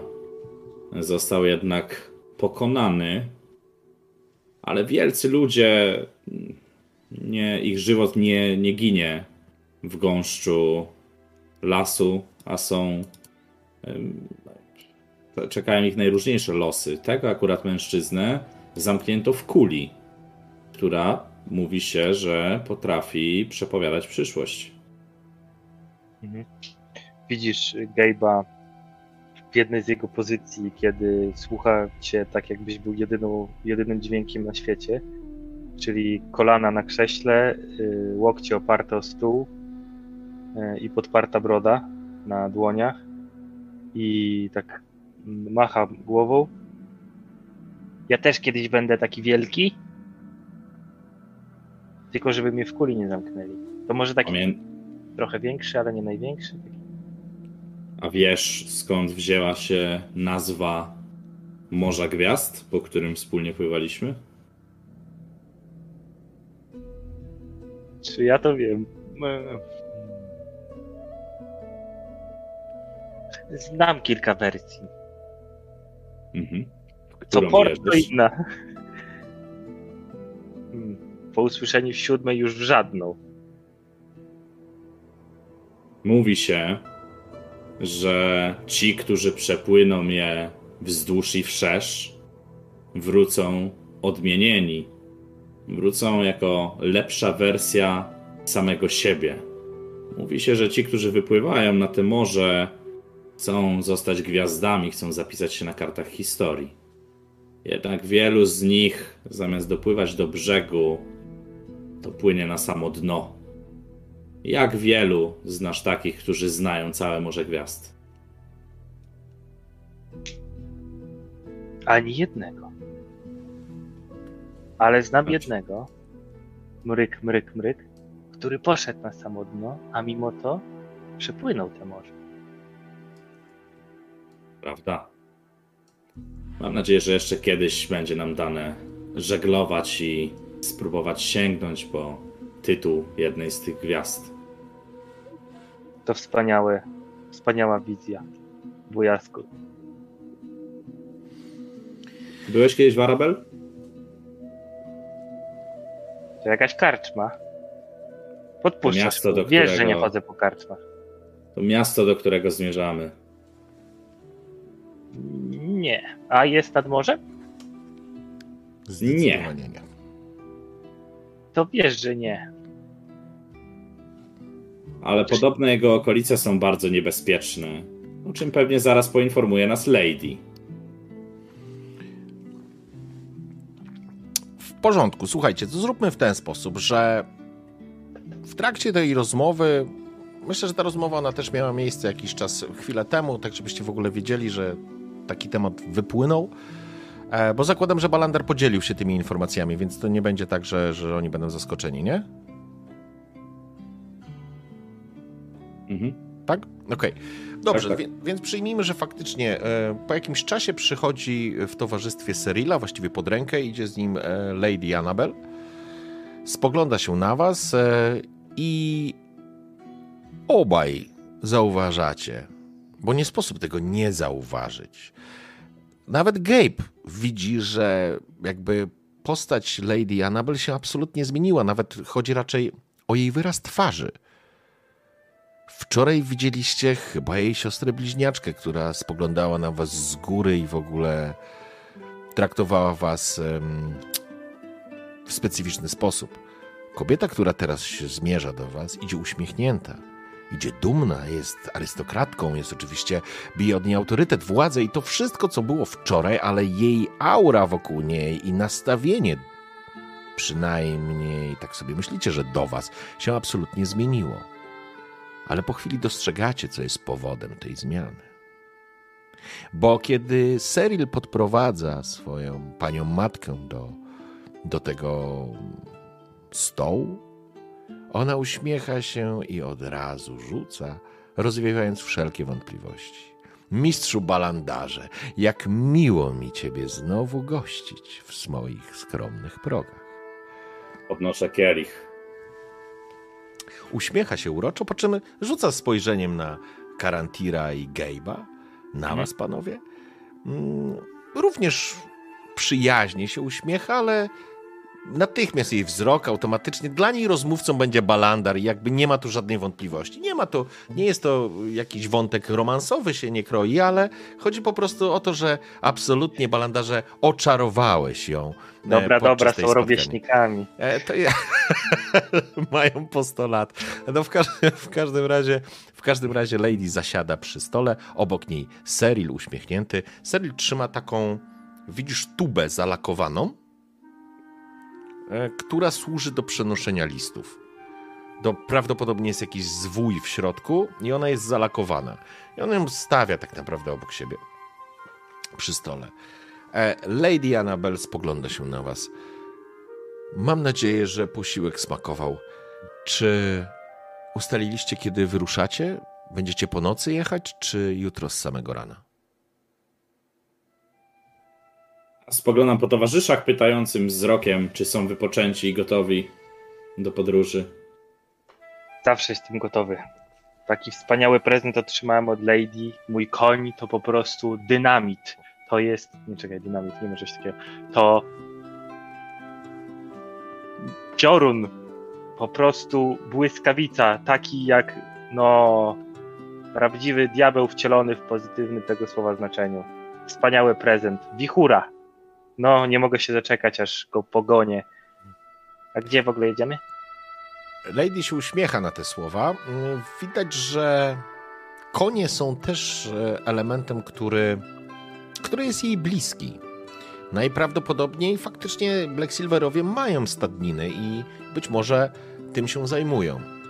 Uśmiecha się. Ten kasztanek jest uroczy i faktycznie jest jak wicher, chłopcze. Szanuj go i traktuj jak swojego przyjaciela, nigdy cię nie zawiedzie. Gwarantuję, jest z naszej stadniny. zauważyłem, że dynamika relacji póki co układa się w taki sposób, że to ja muszę go nie zawieść, żeby mnie szanował, ale to tylko taki szczegół.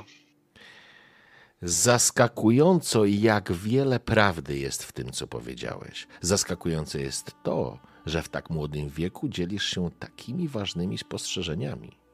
Chyba faktycznie ci nie doceniłam. I spogląda się oczywiście na ciebie, balandarze, uśmiechając. Bo ona jakby nawiązuje do rozmowy. Tak, ona nawiązuje do waszej rozmowy, w której powiedziała o nim łokos i tak dalej. Więc- Potencjał pani e, drzemie w każdym z nas. Natomiast konie to bardzo mądre zwierzęta. Ich tradycja, więzy krwi i to, co przekazują sobie z pokolenia na pokolenie, moglibyśmy się od nich uczyć, prawda? Dokładnie tak. Ach, słyszałam i faktycznie zaw- zawisło w powietrzu takie. Kurczę, nie, nie będziecie już rzucać, nie ma sensu. Po prostu wiecie to, bo, bo to jest zaskakujące. Zawisło w powietrzu takie pełne uznanie, uznania, stwierdzenie. I to, co jest dziwne, Karantirze, bo ty czujesz to spojrzenie na sobie. I ty jakby nigdy nie byłeś specjalnie Ja patrzę towarzyski. bezpośrednio na konia, nie interesuje mnie ta pani. Tak, tak, ale ona spogląda się na ciebie i, i, i faktycznie zawisło w powietrzu uznanie. Słyszałam o twoich dokonaniach, Karantirze.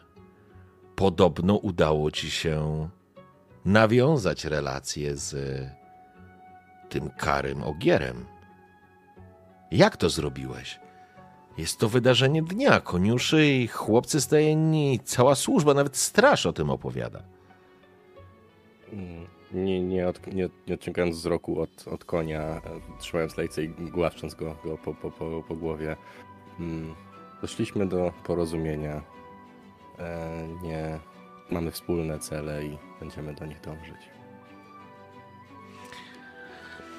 Z uznaniem kiwa głową, bo faktycznie zaimponowałeś. Zaimponowałeś tym i kurczę, w ogóle się z, w ogóle tak jakbyście też braci bliźniaków przysłali na dzisiejsze spotkanie, zupełnie inni jesteście, więc e, to również e, się da wyczuć w jej nastawieniu, no ale rzecz jasna, rzecz jasna, jakby centrum tej rozmowy jest zdecydowanie Balandar. Więc e, wróćmy jeszcze na chwilę. E, Seryl tylko uśmiecha się, jest niezwykle szczęśliwy i dumny z tego, że, że w takim towarzystwie może być i chyba on też nie jest głupcem, więc on też dostrzega, że jakby nastawienie jego matki się zmieniło, co z jego perspektywy na pewno jest niezwykle ważne. Zatem. Cyrilu, Mhm. wyruszymy jeszcze dzisiejszej nocy, zaraz po kolacji. Powiedz mi, czego spodziewasz się po naszej pierwszej podróży? Co chciałbyś osiągnąć?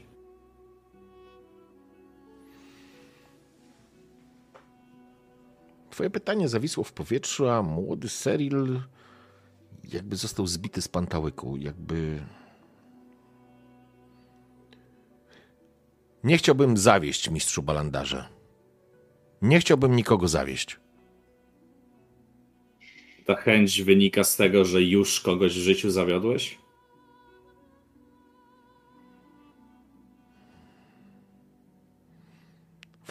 Boże Hulak, gdyby nie wy, nie udałoby się ocalić tych ludzi, więc. Więc mam wrażenie, że wtedy zawiodłem, że nie byłem gotowy.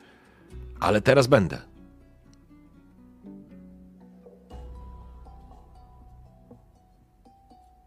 A ty, Gabe? Co chcesz osiągnąć? Czego spodziewasz się po naszej nadchodzącej wyprawie? Znasz mnie. Dużo dziewczyn, dużo śpiewów, dużo wina. Co więcej od życia może prosić taki prosty marynarz jak ja? Zajrzeć tu, zajrzeć tam, włożyć rękę tam, gdzie nie trzeba, polizać coś, czego nie powinno się lizać. Ja, ja, tu, ja, tu, ja tu urywam szybkim pytaniem. A co sądzisz o oczekiwaniach Serila? Wiesz, kiedyś moim marzeniem było nie zawieść bliskiej dla mnie osoby. No i co? I nigdy jej nie zawiodłem. Potem chciałem zrobić wszystko. Nie tylko, żeby jej nie zawieść, ale chciałem zrobić wszystko, żeby tej osobie żyło się lepiej. I co? I to właśnie robię. Czyli dwie lekcje płyną.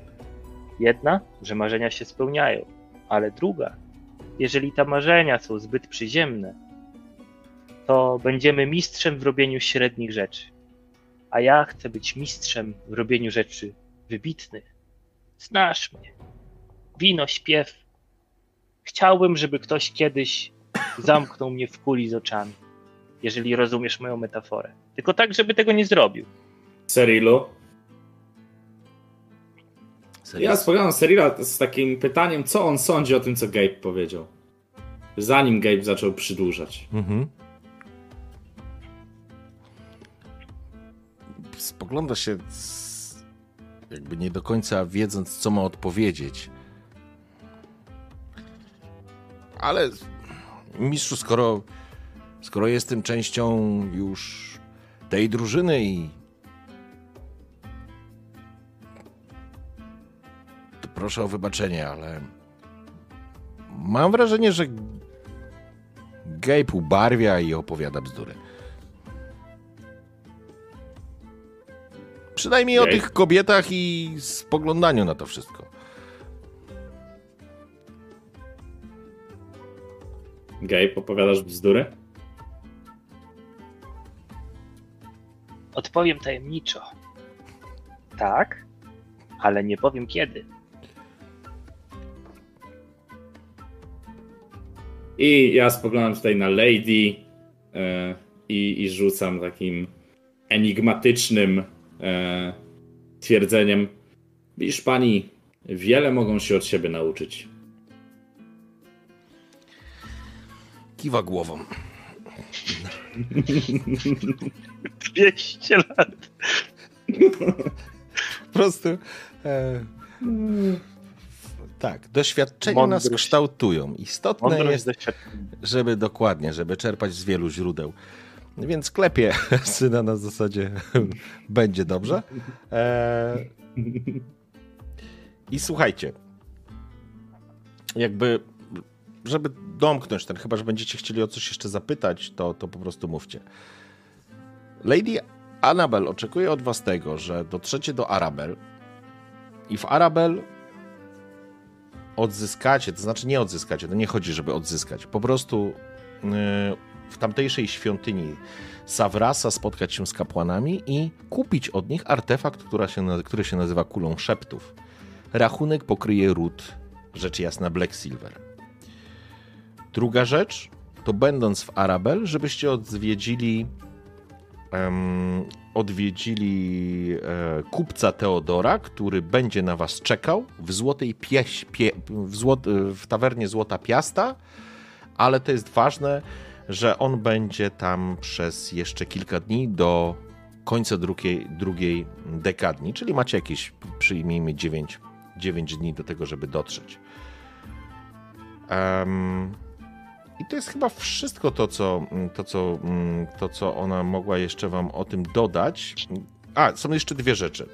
Jakby wspomniała również o tym, że Arabel jest miastem odbitym z rąk orków i goblinów że Lady Arabel, jak się tytułuje, władczyni tego miasta, która straciła rękę w walkach o to, żeby odbić e, z powrotem z rąk zielonoskórych to miasto, jest stara się odbudować to miasto. To miasto jest w odbudowie, nazwijmy to, po tym rajdzie i po tym, co, co, zrobili, co zrobili zielonoskórzy.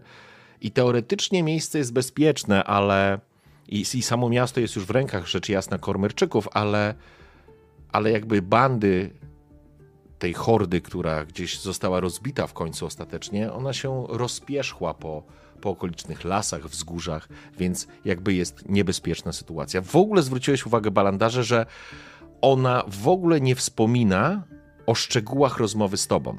Czyli wiesz, tutaj w ogóle nie ma dyskusji o polityce, w ogóle nie, nie porusza tematów związanych z, ze starymi, nowymi mm, monetami i o tym, co na myśli o, e, o tym, jak wygląda sytuacja polityczna w kraju. W ogóle tego wątku nie porusza. Pokazuje tubę, która informuje, że ona musi trafić w ręce mm, kupca Teodora i że jest niezwykle istotna i ważna i ona musi być osobiście dostarczona kupcowi i nie powinna, i w żadnym wypadku nie może trafić w niepowołane ręce. I to jest y, ten wątek. Sorry, że ja tak przeskakuję, ale po prostu chcę mhm, już, mm -hmm. że tak powiem, domknąć ten Jasne. wątek. E, no i oczywiście mm, skarbnik wypłaci wam zaliczkę, która umożliwi wam e, podróż. Podróż będzie trwała 7 dni. Jeżeli możecie na chwileczkę odpalić sobie streama, to ja bym chciał Wam to pokazać. Mm, sekunda.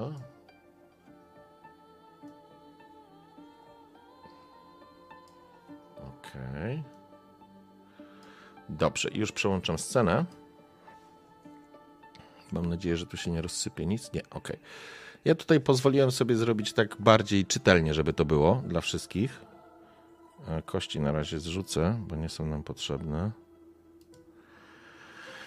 Więc widzicie sobie, e, jak, to, jak wygląda mapa, żebyście też mieli świadomość, e, co, gdzie i jak jest ustawione. Widzicie Hulltail, który jest faktycznie mhm. Z wschodniej części, przy wschodniej części jeziora. I tutaj drwalską, drwalski zakątek, ruiny wieży, który było w Boże Hulak. I widzicie również Arabel. Podróż do Arabel będzie trwała z 7 dni. Myślę, że to jest wiedza, którą, którą możecie mieć. Seril na pewno ma tą wiedzę jako miejscowy, więc to nie jest żaden kłopot. E, I jakby założenie jest takie, że będziecie wyruszać z Hulltail, z przystani, promem i ten prom będzie was, e, dostarczy was do wzgórza zachodzącego słońca. To jest taka miejscowość, która również jest u ujścia innej rzeki. I stamtąd dojedziecie do Arabel. To jest mniej więcej 60 lig. Liga to jest mniej więcej 5 km w takim szybkim liczeniu. Co oznacza, że tak naprawdę zaliczka, którą, czy zadatek, którą e, skarbnik wam wypłaci, ten, ta zaliczka będzie wynosić 50 sztuk złota na każde z was, powinna pokryć podróż, to znaczy nie to, że powinna, ona pokryje podróż e, barką. Nomen omen każdego z Was będzie to kosztować po 12 sztuk złota. E, I to będzie na barce spędzicie dwa dni, a później pozwoli to Wam, i to zdajcie sobie sprawę jako Wasi bohaterowie, w naprawdę wygodnym, wygodnej, e, wygodny sposób podróżować, czyli po zajazdach i to nie musicie się wtedy szczypać specjalnie z pieniędzmi, chyba że będziecie chcieli oszczędzać, to będzie Wasza, wasza kwestia. Po zakończeniu całej podróży i po powrocie do Hulltail, czyli założenie takie, że dostarczycie mm, list do kupca Teodora oraz e, przywieziecie ze sobą kulę szeptów, każdy z Was dostanie jeszcze po 50 sztuk złota jako jakby dodatkowego wynagrodzenia. Czyli taki, taki jest generalnie, taki jest generalnie, e, tak wygląda prośba od e, Lady Annabel.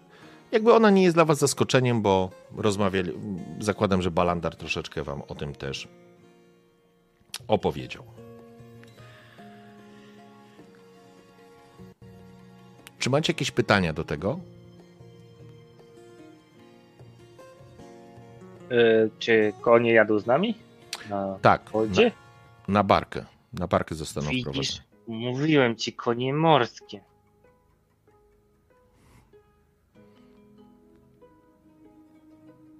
Przypał. Nie znają się na morzu. Wcale. Szczury lądowe. Gabe, mówiłeś coś o morzu? Co?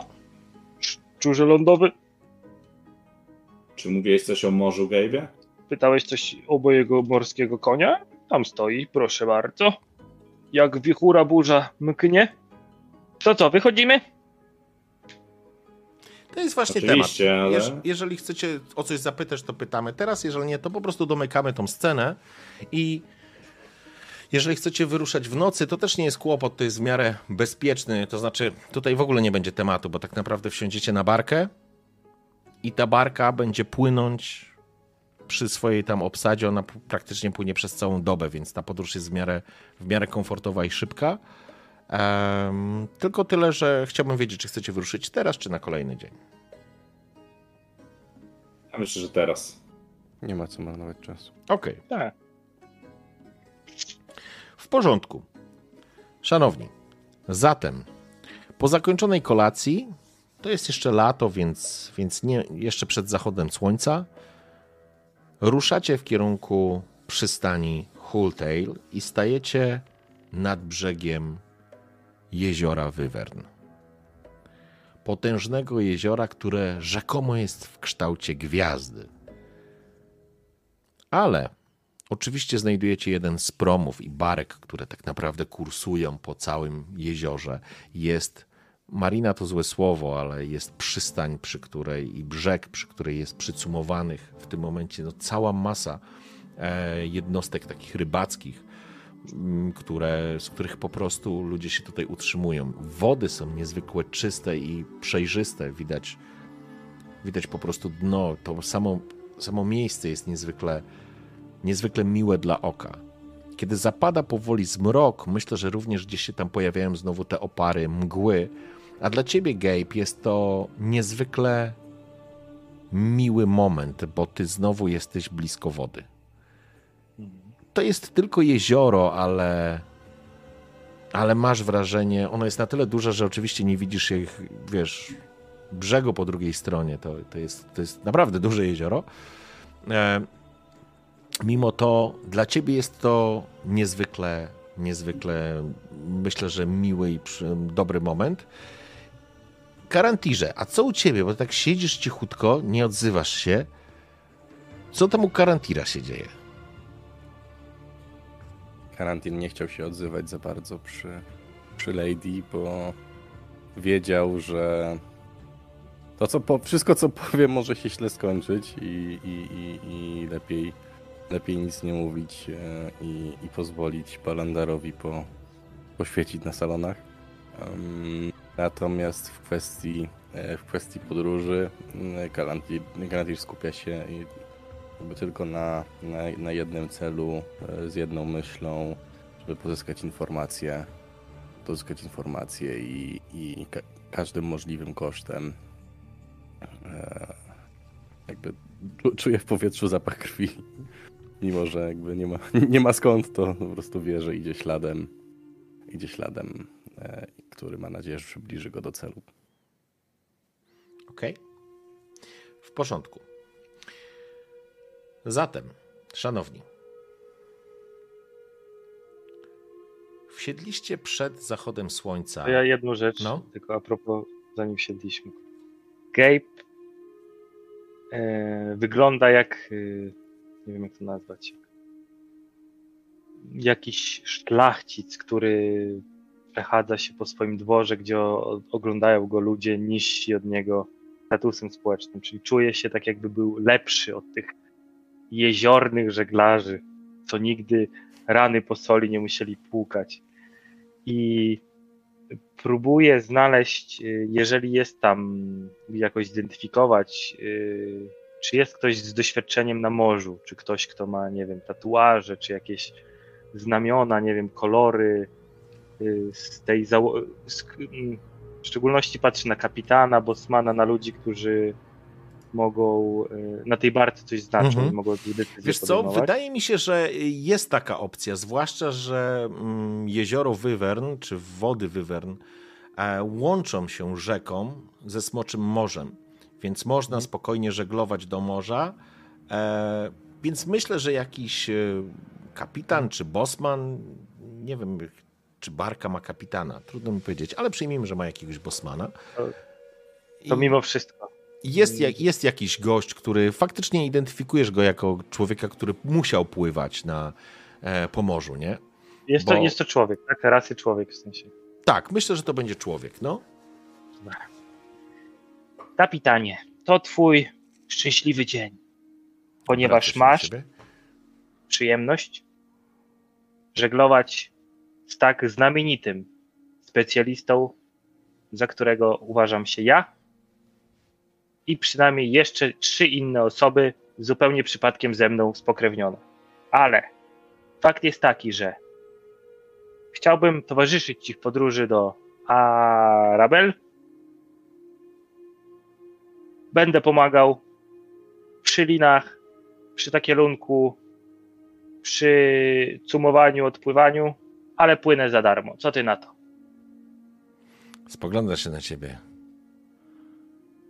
A co ty wiesz o żeglowaniu, chłopcze? Paniczyku. Pokazuję mu, pokazuję mu ręce. Okej. Całkowicie zdarte od lin, Mhm. od soli, od tego, że nigdy nie było czystej, słodkiej wody, żeby spłukać. Wiele ran, no ręce 16-latka, które wyglądają jakby miały Okej. 70 lat pracy w kopalni. No może nie bez przesady kopalni. Niestety. Słuchaj, on spogląda się na ciebie i faktycznie widać w jego twarzy uznanie, bo jego łapy dużo starszego mężczyzny wyglądają no, gorzej, ale jakby wychodzi z tego samego punktu, więc on rozumie, co, co widzi przed sobą. Rzucaj, na, rzucaj sobie na, mm, na perswazję, bo to nie jest kłamstwo. No nie. I dam ci ułatwienie, bo Pierwszy dobry rzut. Pię... 16. 16. On kiwa głową. Widać, że pracowałeś na okrętach, chłopcze. Szanuję to. Ale ciężkie czasy za darmo płynąć nie będziesz. Zwłaszcza, że kobyłkę wprowadziłeś. Ale umówmy się tak. Pomożesz i zapłacisz nie 12 sztuk złota, a 6. To nie kobyłka, to koń morski. Tak. Nawet ten przypadkowy y, podróżnik, którego kompletnie nie znam, dostrzega w tym koniu lepszego pomocnika niż no, na przykład ten gość i wskazuje na jakiegoś losowego majtka, który tam I teraz, Ładuje I teraz widzisz, jak twój koń, z który tylko tobie nie wyszło, e, nie wyszło powiązanie więzią do końca, tak jak wszystkim innym. Widzisz, jak teraz bryknął i kopnął w beczkę, która po prostu potoczyła się po pokładzie. E, Ktoś krzyknął, wiesz, e, coś, wiesz, próbują go opanować. On kiwa głową. Sześć złotych monet i zapraszam do pracy. Zacznij od wyczyszczenia pokładu i pozbierania tego, co z beczki wypadło. No dobra, brak argumentów. I tak pokazuje na kompas. I jeszcze jeden taki numer. A zresztą. Lubię Ja, cię. ja, ja staję nad tobą i pytam cię, czyżby koń morski nie lubił się z jeziorami? Słodka woda po prostu je denerwuje. Tak jakbyś chciał, nie wiem, psa do morza wrzucić, no. Przecież psy nie pływają, każdy to wie. Miłej pracy, Gabe. Ja Y, odchodzę. Tak, Jeżdżę się wtedy relaksuję. se, I Seril, od, odłożę pieniądze na swoje hulanki. e, oczywiście też wprowadził e, konia, tak samo Karantir i ty, Balandarze. Więc teraz tak, chciałbym, żebyście sobie, wszyscy sobie możecie dopisać, w sumie od razu rozliczymy tą podróż, żeby ona się nie ciągnęła. E, 50, 40, 38 sztuk złota każdy sobie wpisuje, natomiast Gabe, ty sobie wpisujesz tych sztuk złota 44. Zrobione. I to jest, i to są, że tak powiem, to jest ten zadatek, który dostaliście na koszty podróży. I teraz jakby nie będziemy w to wchodzić. Chcę tylko powiedzieć, że jezioro Wyvern jest faktycznie potężnym akwenem. I tak jak trzymacie się jego północnego brzegu i widzicie tą linię brzegową, tak południowej części czy zachodniej w ogóle nie widać. Ten bezkres tej wody stał się w pewnym momencie łudząco podobny do tego, co czułeś pływając po, po Morzu Szponów. Jednak e, rzecz, e, przepraszam, Morzu Szponów. Mm, morzu, morzu Spadających Gwiazd. Natomiast, e, natomiast faktycznie to było coś, czego potrzebowałeś, Gabe'ie. W- Poczułeś się zdecydowanie lepiej. Poczułeś się znowu blisko żywiołu, który cię absolutnie od początku do końca określa i, i, i jakby jesteś ulepiony z tej gliny, więc faktycznie myślę, że Karantir chyba wcześniej tego nie widział, Balandar z pewnością, ale Gabe w moment stracił ten paniczkowaty PR, który zaczął sobie budować przez chwilę. I, i, i po chwili, bo jakby podróż tym, tą barką trwała dwa dni, więc y, mieliście okazję go widzieć. On w pewnym momencie faktycznie był wszędzie, tak naprawdę. I, i nawet stary Bosman kiwał głową z uśmiechem, kiedy popijaliście, dał ci się nawet pociągnąć ze swojej flaszki grogu. I, i faktycznie był mocny. Tylko raz się dałem na to nabrać. Tak. Jestem abstynentem. Dokładnie, ale, ale faktycznie, żeby jakby nie chcę tego ciągnąć, tylko chcę tylko zaznaczyć, że faktycznie nie widzieliście Gabe'a, to znaczy Karanti, że nie widziałeś Gabe'a w takiej roli, natomiast jezioro jest potężne i faktycznie z samego rana, kiedy płynęliście i ta mgła była wszędzie i mieliście wrażenie, że za chwilę dla was, szczurów lądowych, jako Gabe, myślę, że niejednokrotnie wam to przypominał, była sytuacja, w której w każdej chwili moglibyście wpaść na cokolwiek, gdziekolwiek, na, na mieliznę, na jakąś skałę, na, na cokolwiek. Tak, kiedy zaczęła ona się podnosić i z tej mgły zaczęły się pojawiać i wypływać dziesiątki łodzi i tych rybaków, którzy tutaj pracowali na tym jeziorze z różnych, z różnych punktów, to faktycznie, faktycznie mm, zrobiło to wrażenie. Po dwóch dniach tej podróży wysiedliście w miejscu, które się, które się nazywa em, Wzgórzem Zachodzącego Słońca. To jest również mieścinka, która jest jednym z wielu portów e, wśród linii, przy całej linii brzegowej e, tego jeziora, z potężnym wzgórzem, które ciągnie, tak wisi, e, góruje nad tym miasteczkiem, który przy rzece jest osadzone.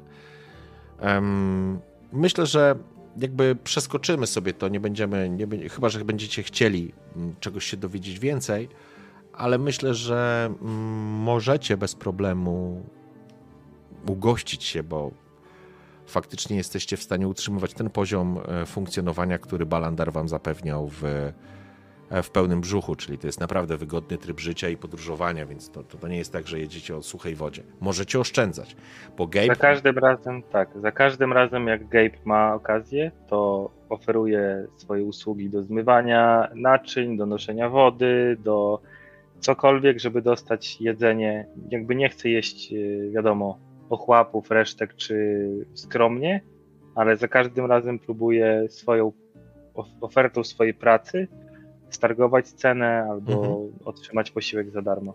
Okej.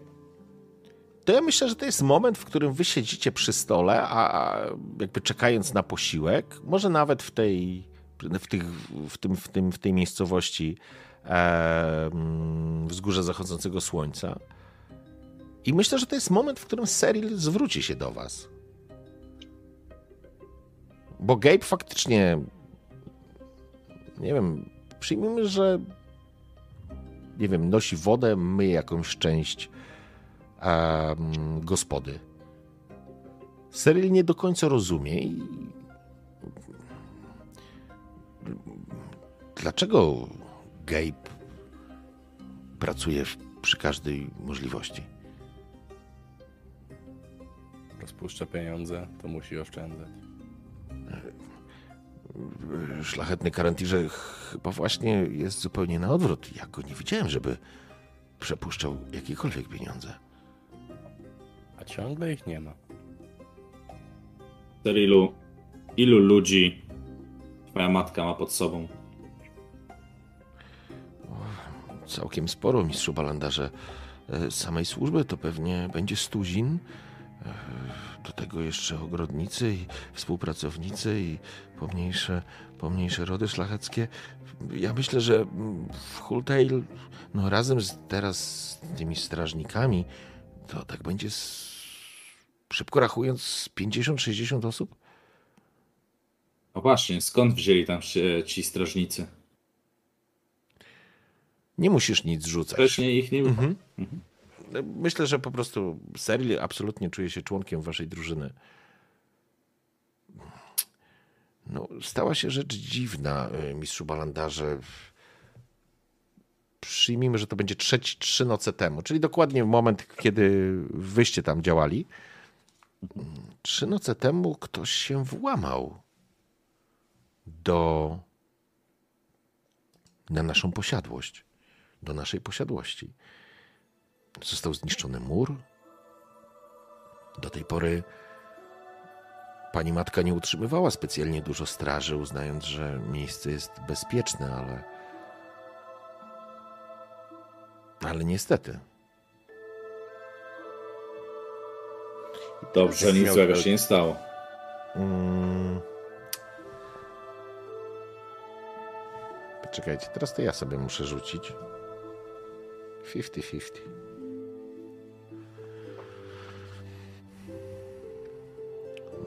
Nie znam szczegółów, ale słyszałem, że jeden ze służby zaginął.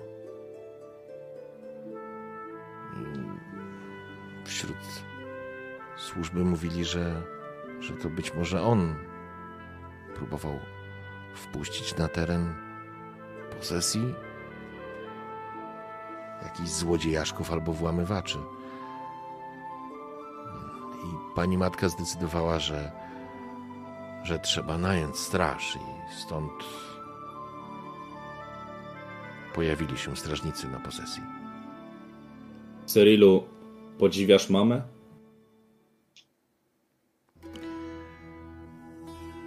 Moja pani matka jest bardzo silną kobietą, mistrzu Balandarze. A podziwiasz ją? Chciałbym być tak nieugięty jak ona. Widzisz, Cyrilu, z całym szacunkiem do twojej matki, ona w którymś momencie swojego życia urodziła się, by pełnić tę rolę. Od początku była do niej przyuczana i czy tego chciała, czy nie, musiała skończyć tak, a nie inaczej, czyli na czele tych ludzi, na czele swojego rodu, na czele e, jednej z politycznych frakcji Kormyru. Z Gabe'em jest natomiast troszkę inaczej. Gabe nie urodził się w miejscu, które przychylnie decydowałoby o jego przyszłości. Ba. Rzekłbym nawet, że Gabe urodził się w miejscu, które zachęcało go i przyczyniało się do jego rychłego upadku. Gdyby Gabe był słabszym człowiekiem, gdyby Gabe był mniej zahartowanym człowiekiem, mogłoby już go z nami nie być. Gabe natomiast, tak jak twoja matka, chciałby być szanowany i chciałby być znany, tak w Kormyrze, jak i ba, może nawet na całym świecie.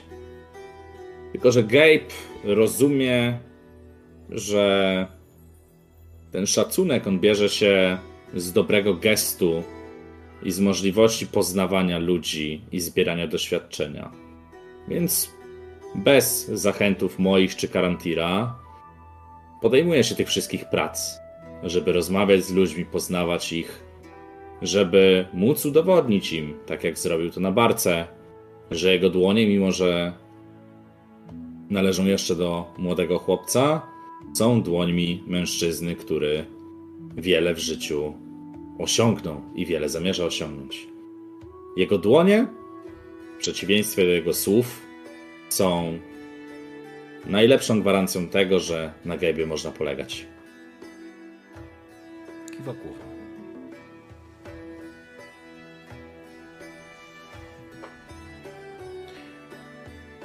To prawda. To prawda.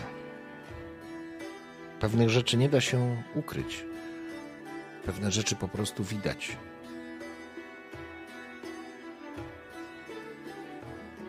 Teraz już rozumiem. Dziękuję, mistrzu.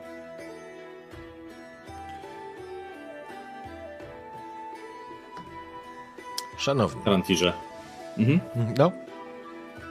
To coś Ja spoglądam, tak, spoglądam na Karantira i pytam go, może jakiś zakład dzisiejszego wieczoru? Czy nie masz humoru? Przez co chciałbyś stracić swoje pieniądze?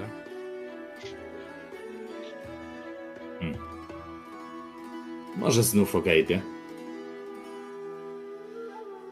Zaskakujące balandarze. Najpierw mówisz o nim w tak miłych słowach, a następnie chcesz obstawiać złoto o jego, jego zachowanie. Ponieważ ufam w jego naturę bezgranicznie. Wiem, że wbrew temu, co mówi, wbrew temu, co myśli i wbrew temu, co robi, jego natura zawsze wypłynie na wierzch i zrobi swoją robotę. Zatem proponujesz? Pomyślmy.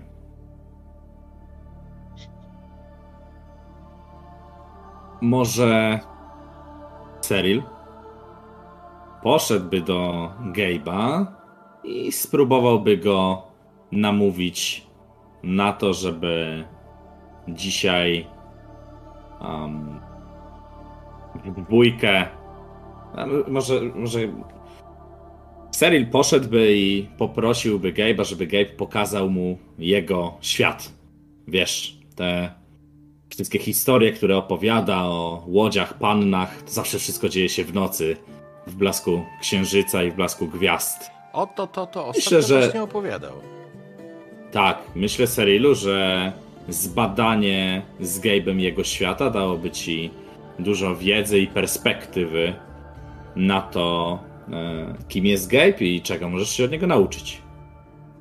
Pójdziesz i zaproponujesz mu wspólną podróż wieczorną?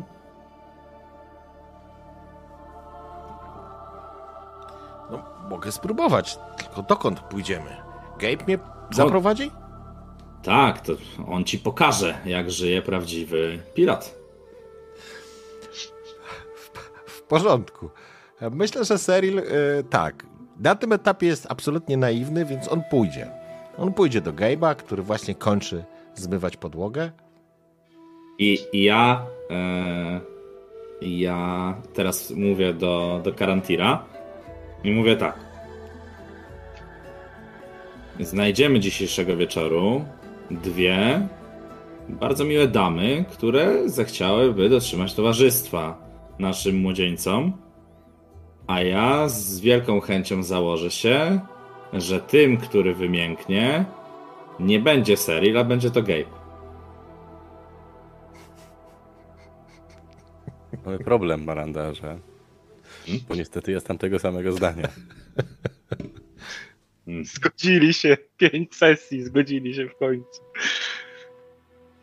Wzruszacie mnie panowie. No i ja, ja rob- Balandar robi wielkie oczy, no bo nie wie co powiedzieć. On spodziewał się tutaj e, jakiejś e, chęci, chę- chęci, chęci walki. Em, a co myślisz o Czy Boże, Cyril jest z jego- nami momencie? jego- o- Nie, Seril. Se, Seril poszedł. Seril już, Seril już poszedł. A co myślisz o Serilu? Wydaje mi się, moglibyśmy się założyć o, o Serila. Seril myśli, że pomaga w naszym zakładzie o Gabe'a. Em, możemy się założyć kiedy, kiedy Seril odpuści, kiedy, się, kiedy zorientuje się, że wieczór z Gabe'em nie będzie tak ekscytujący, jak, jak mogłoby się mu wydawać. Czy wróci nadal wierząc, wierząc opowieści, czy Gabe go przerobi, e, opowie, ściemni, że dzisiejszy wieczór nie jest tak wyjątkowy jak inne, bo to wina Cyrilla, czy, czy po prostu złapie się z tym, że opowieści Gabe'a to, to po prostu wybujałe historyjki młodzieńca. Podjąłbym zakład, stawiając 10 złotych monet, że Seril wróci dzisiejszej nocy bez Gabe'a, tylko w sytuacji, jeżeli Gabe pakuje się w jakieś kłopoty. Uważam, że w każdej innej sytuacji dotrzyma mu kroku do końca tej nocnej opowieści. Niech będzie. Dobrze. No i Czekajcie, bo ja teraz zgłupiałem. Jaki jest zakład, że... że... Ja też nie wiem. Za, zakład, zakład jest taki, że Cyril, Cyril idzie do, e, do Gabe'a i go próbuje namówić na to, żeby Gabe przeżył z nim nocną przygodę i mu pokazał, jak żyje prawdziwy pirat. I my uważamy, znaczy i zakład jest o to, czy Cyril w którymś momencie tej przygody wymięknie i ucieknie, czy zostanie do końca i będzie z Gabe'em jakby Nie tyle, że eksplorował. ucieknie, tylko zda sobie sprawę, że Gabe jest po prostu full of shit i nic z tego nie będzie i, i, i wróci. A, a ja myślę, że do końca dotrzyma i będzie. i wrócą razem o poranku. Okej. No dobrze. To słuchajcie. No to, to właściwie Gabe, wrzucasz, wiesz, tą, tą, tą... Jeszcze w międzyczasie podchodzę. Panowie, panowie zamawiali napitek, e, napiwki mile widziane i tak mrugam. Chłopaki, rzućcie coś, bo szef patrzy. Dajcie chociaż po miedziaku czy coś.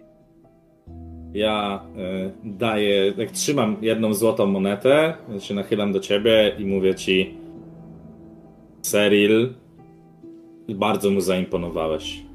Mówił nam, że chciałby zobaczyć, jak to jest przeżyć prawdziwą piracką noc, Gabe. W ogóle mnie to nie dziwi. To jak? Napiweczek będzie? Pan poratuje. I, i wy, wyciągam drugą złotą monetę i, i daję mu i mówię Gabe, pokaż Cyrilowi ile z twoich historii jest prawdą. Dobra, tylko szychtę skończę. Czyli dostaję dwie złote monety? Mhm. Easy money, ale z wami to jest... Dobra, To no to budżetu biegnę. Balandara, żeby było jasne. A to, jest, Słuchajcie, bu- a to, jest bu- to jest budżet na melanż, tak? Żebyśmy mieli... No ja rozumiem, ja rozumiem. słuchajcie, żebyśmy tego nie rozbili do, do, do północy, bo chciałbym, Ale ja mam chociaż... jeszcze tutaj, ja mam jeszcze jedną rzecz. Ja się nie dam łatwo. No, no. Bo załóżmy, że Cyril poszedł do ciebie, ale ty musiałeś zanieść e, te drinki, więc powiedziałeś drinki, w sensie napitki, Znaczy więc... ja totalnie puste kufle im zaniosłem, tylko wiesz, z jakiegoś stolika obok, yy, tylko chciałem ich naciągnąć na napiwek, żeby szef zobaczył, że super ze mnie pomocnik, wiesz, i żeby tam jakieś mi tam premie wypłacił czy coś. Okej, dobrze. Co tam wymyśliłeś jeszcze, Karantor? Karantor. Mm. Ja widząc oczywiste próby oszustwa Balandara, który już y, po- podrzuca Gabe'owi pieniądze, żeby mu ułatwić wieczór, mówię, że muszę się przewietrzyć, wejść na spacer dookoła izby. E, I oddalając się od, od towarzyszy, kieruję się do stajni, w której są nasze konie, Mhm. sobie porozmawiać sobie z koniem Gabe'a, wykorzystując umiejętność mm, rozmowy ze zwierzętami i Mhm. przekonać konia Gabe'a jedną prostą sugestią, że to jest dobry wieczór, żeby trochę poszalał, pobiegał, poskakał, może coś zniszczył, może coś pobrudził.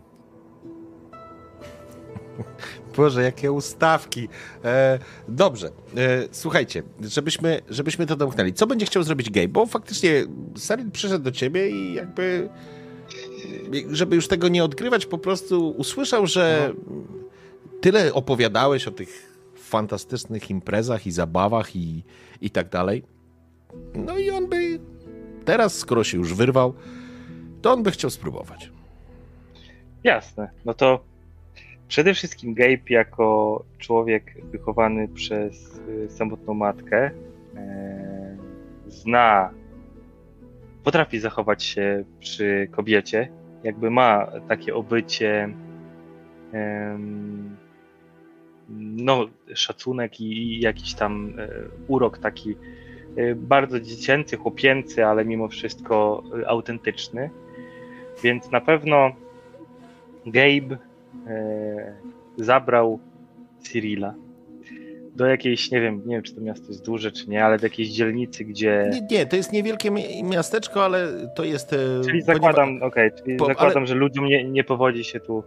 A to znaczy, to jest, wiesz co, miasteczko przy ujściu rzeki, więc ono jest e, e, bardziej, powiedziałbym, portowym miasteczkiem, więc jeżeli szukasz e, Zamtuza, na pewno go znajdziesz, nie? To w ogóle nie podlega wątpliwości. Pytanie, Więc czy tam chcesz pewno, iść, nie? Na pewno chciałbym zabrać Serila w miejsce, w którym Gabe czuje się jak w domu, czyli nazwałbym to kolokwialnie slumsy, miejsce, gdzie ludziom nie powodzi się tak dobrze i on ze swoimi doświadczeniami i z tymi przygodami, które przeżył, jest w stanie wnieść czy opowieścią, czy jakąś zwariowaną E, propozycją e, spędzenia czasu dużo do ich życia, do, w sensie dużo koloru do ich szarego życia. I na pewno chciałby, no bo nie wiem, te, jeszcze nie mamy żadnych dziewczyn, z tego co rozumiem, tak? W sensie towarzyszek. No, nie, chciałbym, żebyś mi powiedział, co chcecie zrobić, żebyśmy nie, nie wchodzili w tak. to. Rozumiem, ja żebyśmy wiem, wiem, to jakoś domknęli, nie? Więc chciałbym mm, udać się do miejsca gdzieś w pobliżu portu, e, gdzie mm, no ludzie spędzają czas, nie wiem, czy spożywając alkohol, czy No na pewno jest jakaś tawerna, na 100%. Tak. I zaproponować dwóm damom, które są samotne albo ewidentnie, nie wiem, odganiają się od jakichś tam facetów, którzy Znajdziecie również panie do towarzystwa. Na I, za, I zaproponować im szaloną noc, oczywiście w wydaniu Gabe'a, ale on to sprzedaje tak, jakby to było nie wiadomo co.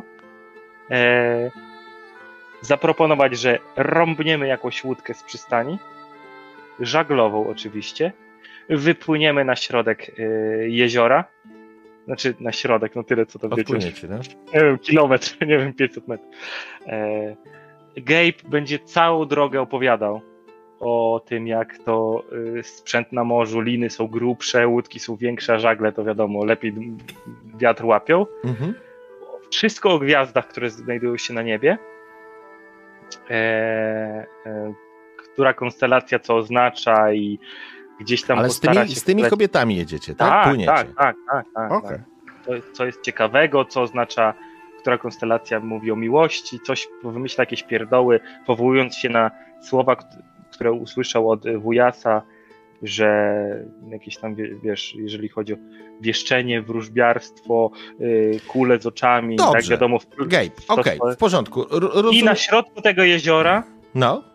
lina do masztu i huśtanie, wskakiwanie do wody w świetle gwiazd, na waleta, ty, ty, bo on nie ma czego wstydzić. To jest, to jest, y, bo to nie jest jakaś wielka jednostka, więc na pewno ukradliście jakiś, jakiś, jakąś taką no, małą jednostkę, tak, żebyście mogli popłynąć i, i jakby nie będę w to wchodził. E, Karantir, rzucasz sobie na, e, chciałbym, żebyś sobie rzucił na mm, opiekę nad zwierzętami. Na 15. Plan, żeby ten, ten, ten, konik tam poszalał, zanim gej będzie mógł gdziekolwiek pójść. Opieka nad No to zaraz. Ja już tak wczułem, ja już tam byłem. E, to znaczy, jakby absolutnie dotarłeś, udało ci się nawiązać kontakt z kompasem, ale z jakiegoś powodu kompas e, nie, nie zgodził się, nie chciał. Nie przekonałeś go. To w takim sensie, że e, jest jakaś dziwna więź między nim a Gabe'em i, i to może dało ci tylko do zrozumienia, że że faktycznie jakaś relacja się między nimi wywiązała i ona jest trochę nieadekwatna do samego Gabe'a. To może gdzieś się pojawić jakiś taki znak zapytania, dlaczego ten koń tak się do niego przywiązał. Chociaż patrzy na niego z takim. Wyczułeś niepewność i pewną obawę, tak jakby. Hmm, jak to powiedzieć? To nie jest strach. E, nie wiem, czy tak można to określić, zaskoczenie, bo mówimy przecież o koniu, ale jest jakiś poziom relacji, jest już zawiązany, natomiast te, te, te, ten fundament tej, tej relacji jest taki e, ze znakiem zapytania. Nie potrafisz go jasno określić, dlaczego e, i, i, co, i co się wydarzyło. Natomiast e, wracając do, do Gabe'a. Gabe, ja bym chciał, żebyś ty sobie rzucił rzut obronny na mądrość. O jest. Już wiem, co się dzieje. Dziewięć. Lepiej. Cudownie. Cudownie. A dobrze, to ja jeszcze mamy Serila.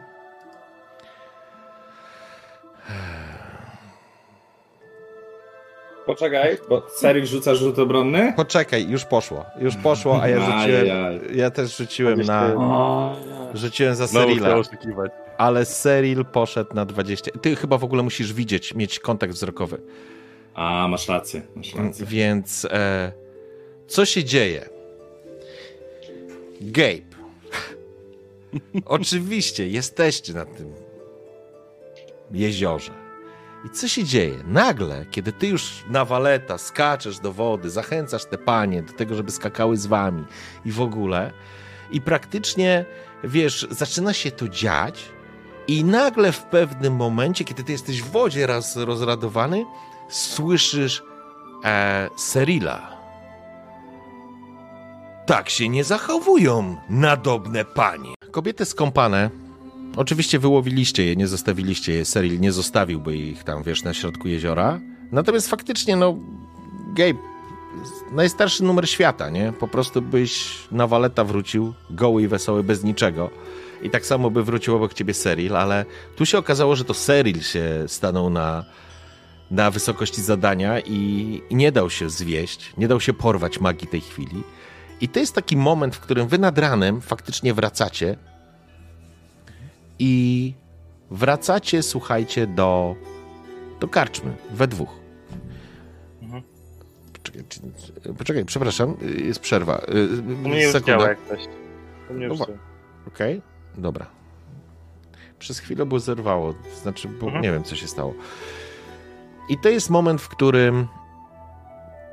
E, I to jest moment, w którym słuchajcie, w, wracacie po prostu nad ranem. I ja myślę, że Gabe to jest pierwszy moment, w którym faktycznie doceniasz, doceniłeś w pewien sposób Serila, bo byś był golutki, bez niczego.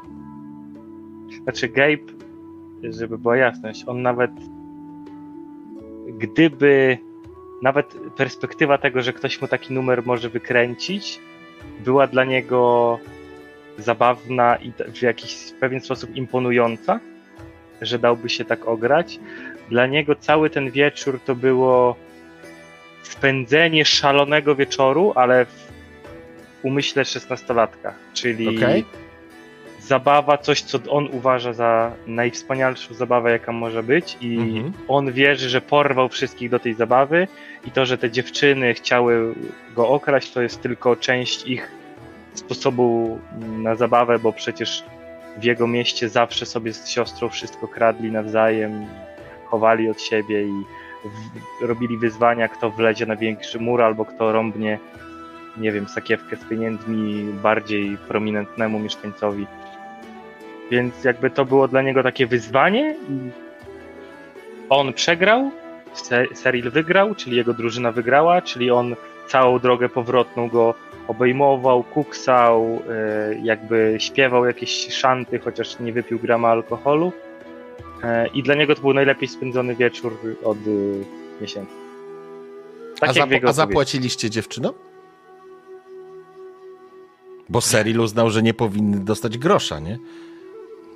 Bo próbowały was oszukać, żeby nie powiedzieć Znaczy ja inaczej. nawet, nawet nie wiedziałbym tego, nie znałbym kontekstu.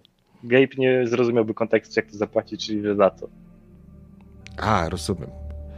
Że Okej. jakby On podszedł do, do kobiet, za, zapytał, czy z nim wyjdą. One się zgodziły, on zadowolony.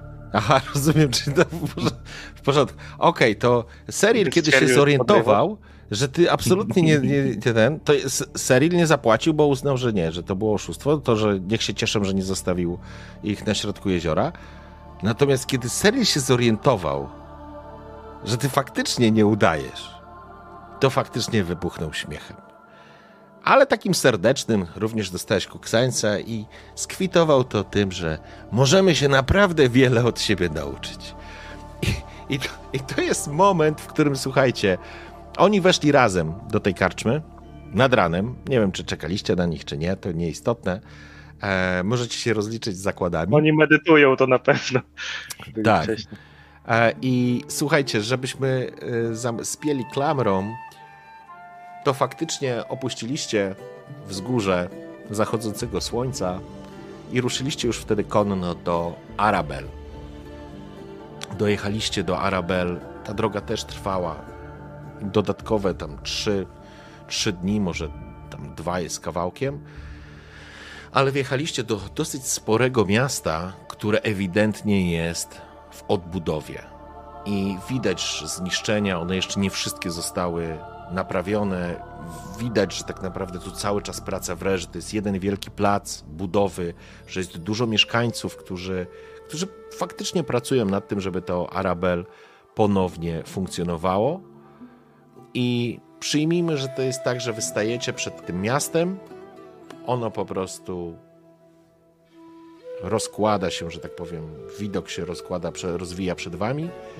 Widać pojedyncze wieże, widać em, czy wieże jakichś świątyń, czy, czy wieże jakichś gmachów administracyjnych, czy może jakiś pałacyk.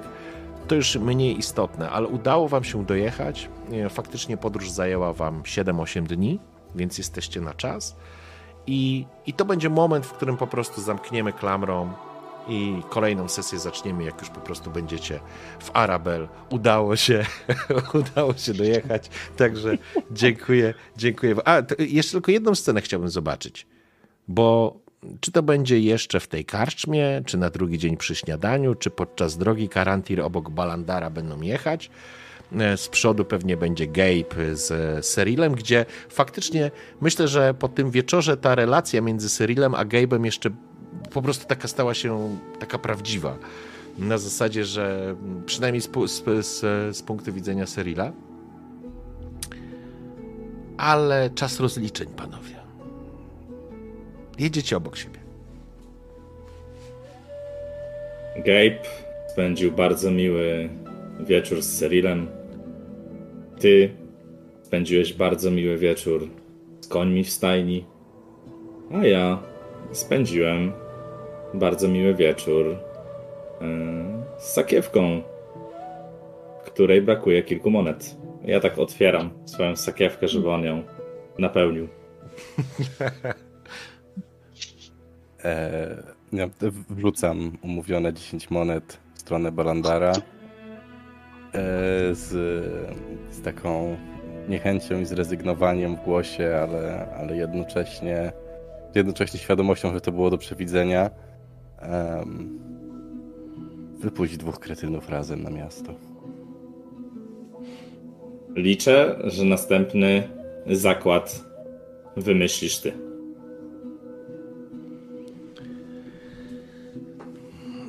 To jest ten moment, kiedy Seril spogląda się na ciebie, Gabe, i mówi: Arabel, to niegdyś piękne miasto, Gabe, ale wiesz co? Jak będziemy mieli trochę czasu, a będziemy mieli, to tu jest najsłynniejszy zamtus po tej stronie wywiernego jeziora. Wiesz, co to jest zamtus? Burdel. Słyszałem tylko o nim. Mówią na, mówią Dalej. na niego słodka że- dziurka. Opowiem ci wszystko po drodze. Musimy tylko szybko załatwić nasze sprawy. No dobra. Brzmi smacznie. Spogląda się na ciebie i jego uśmiech robi się taki, wiesz, niezłośliwy, tylko taki na zasadzie zobaczysz. E, dobrze, słuchajcie, i to będzie moment, w którym zakończymy dzisiejszą sesję.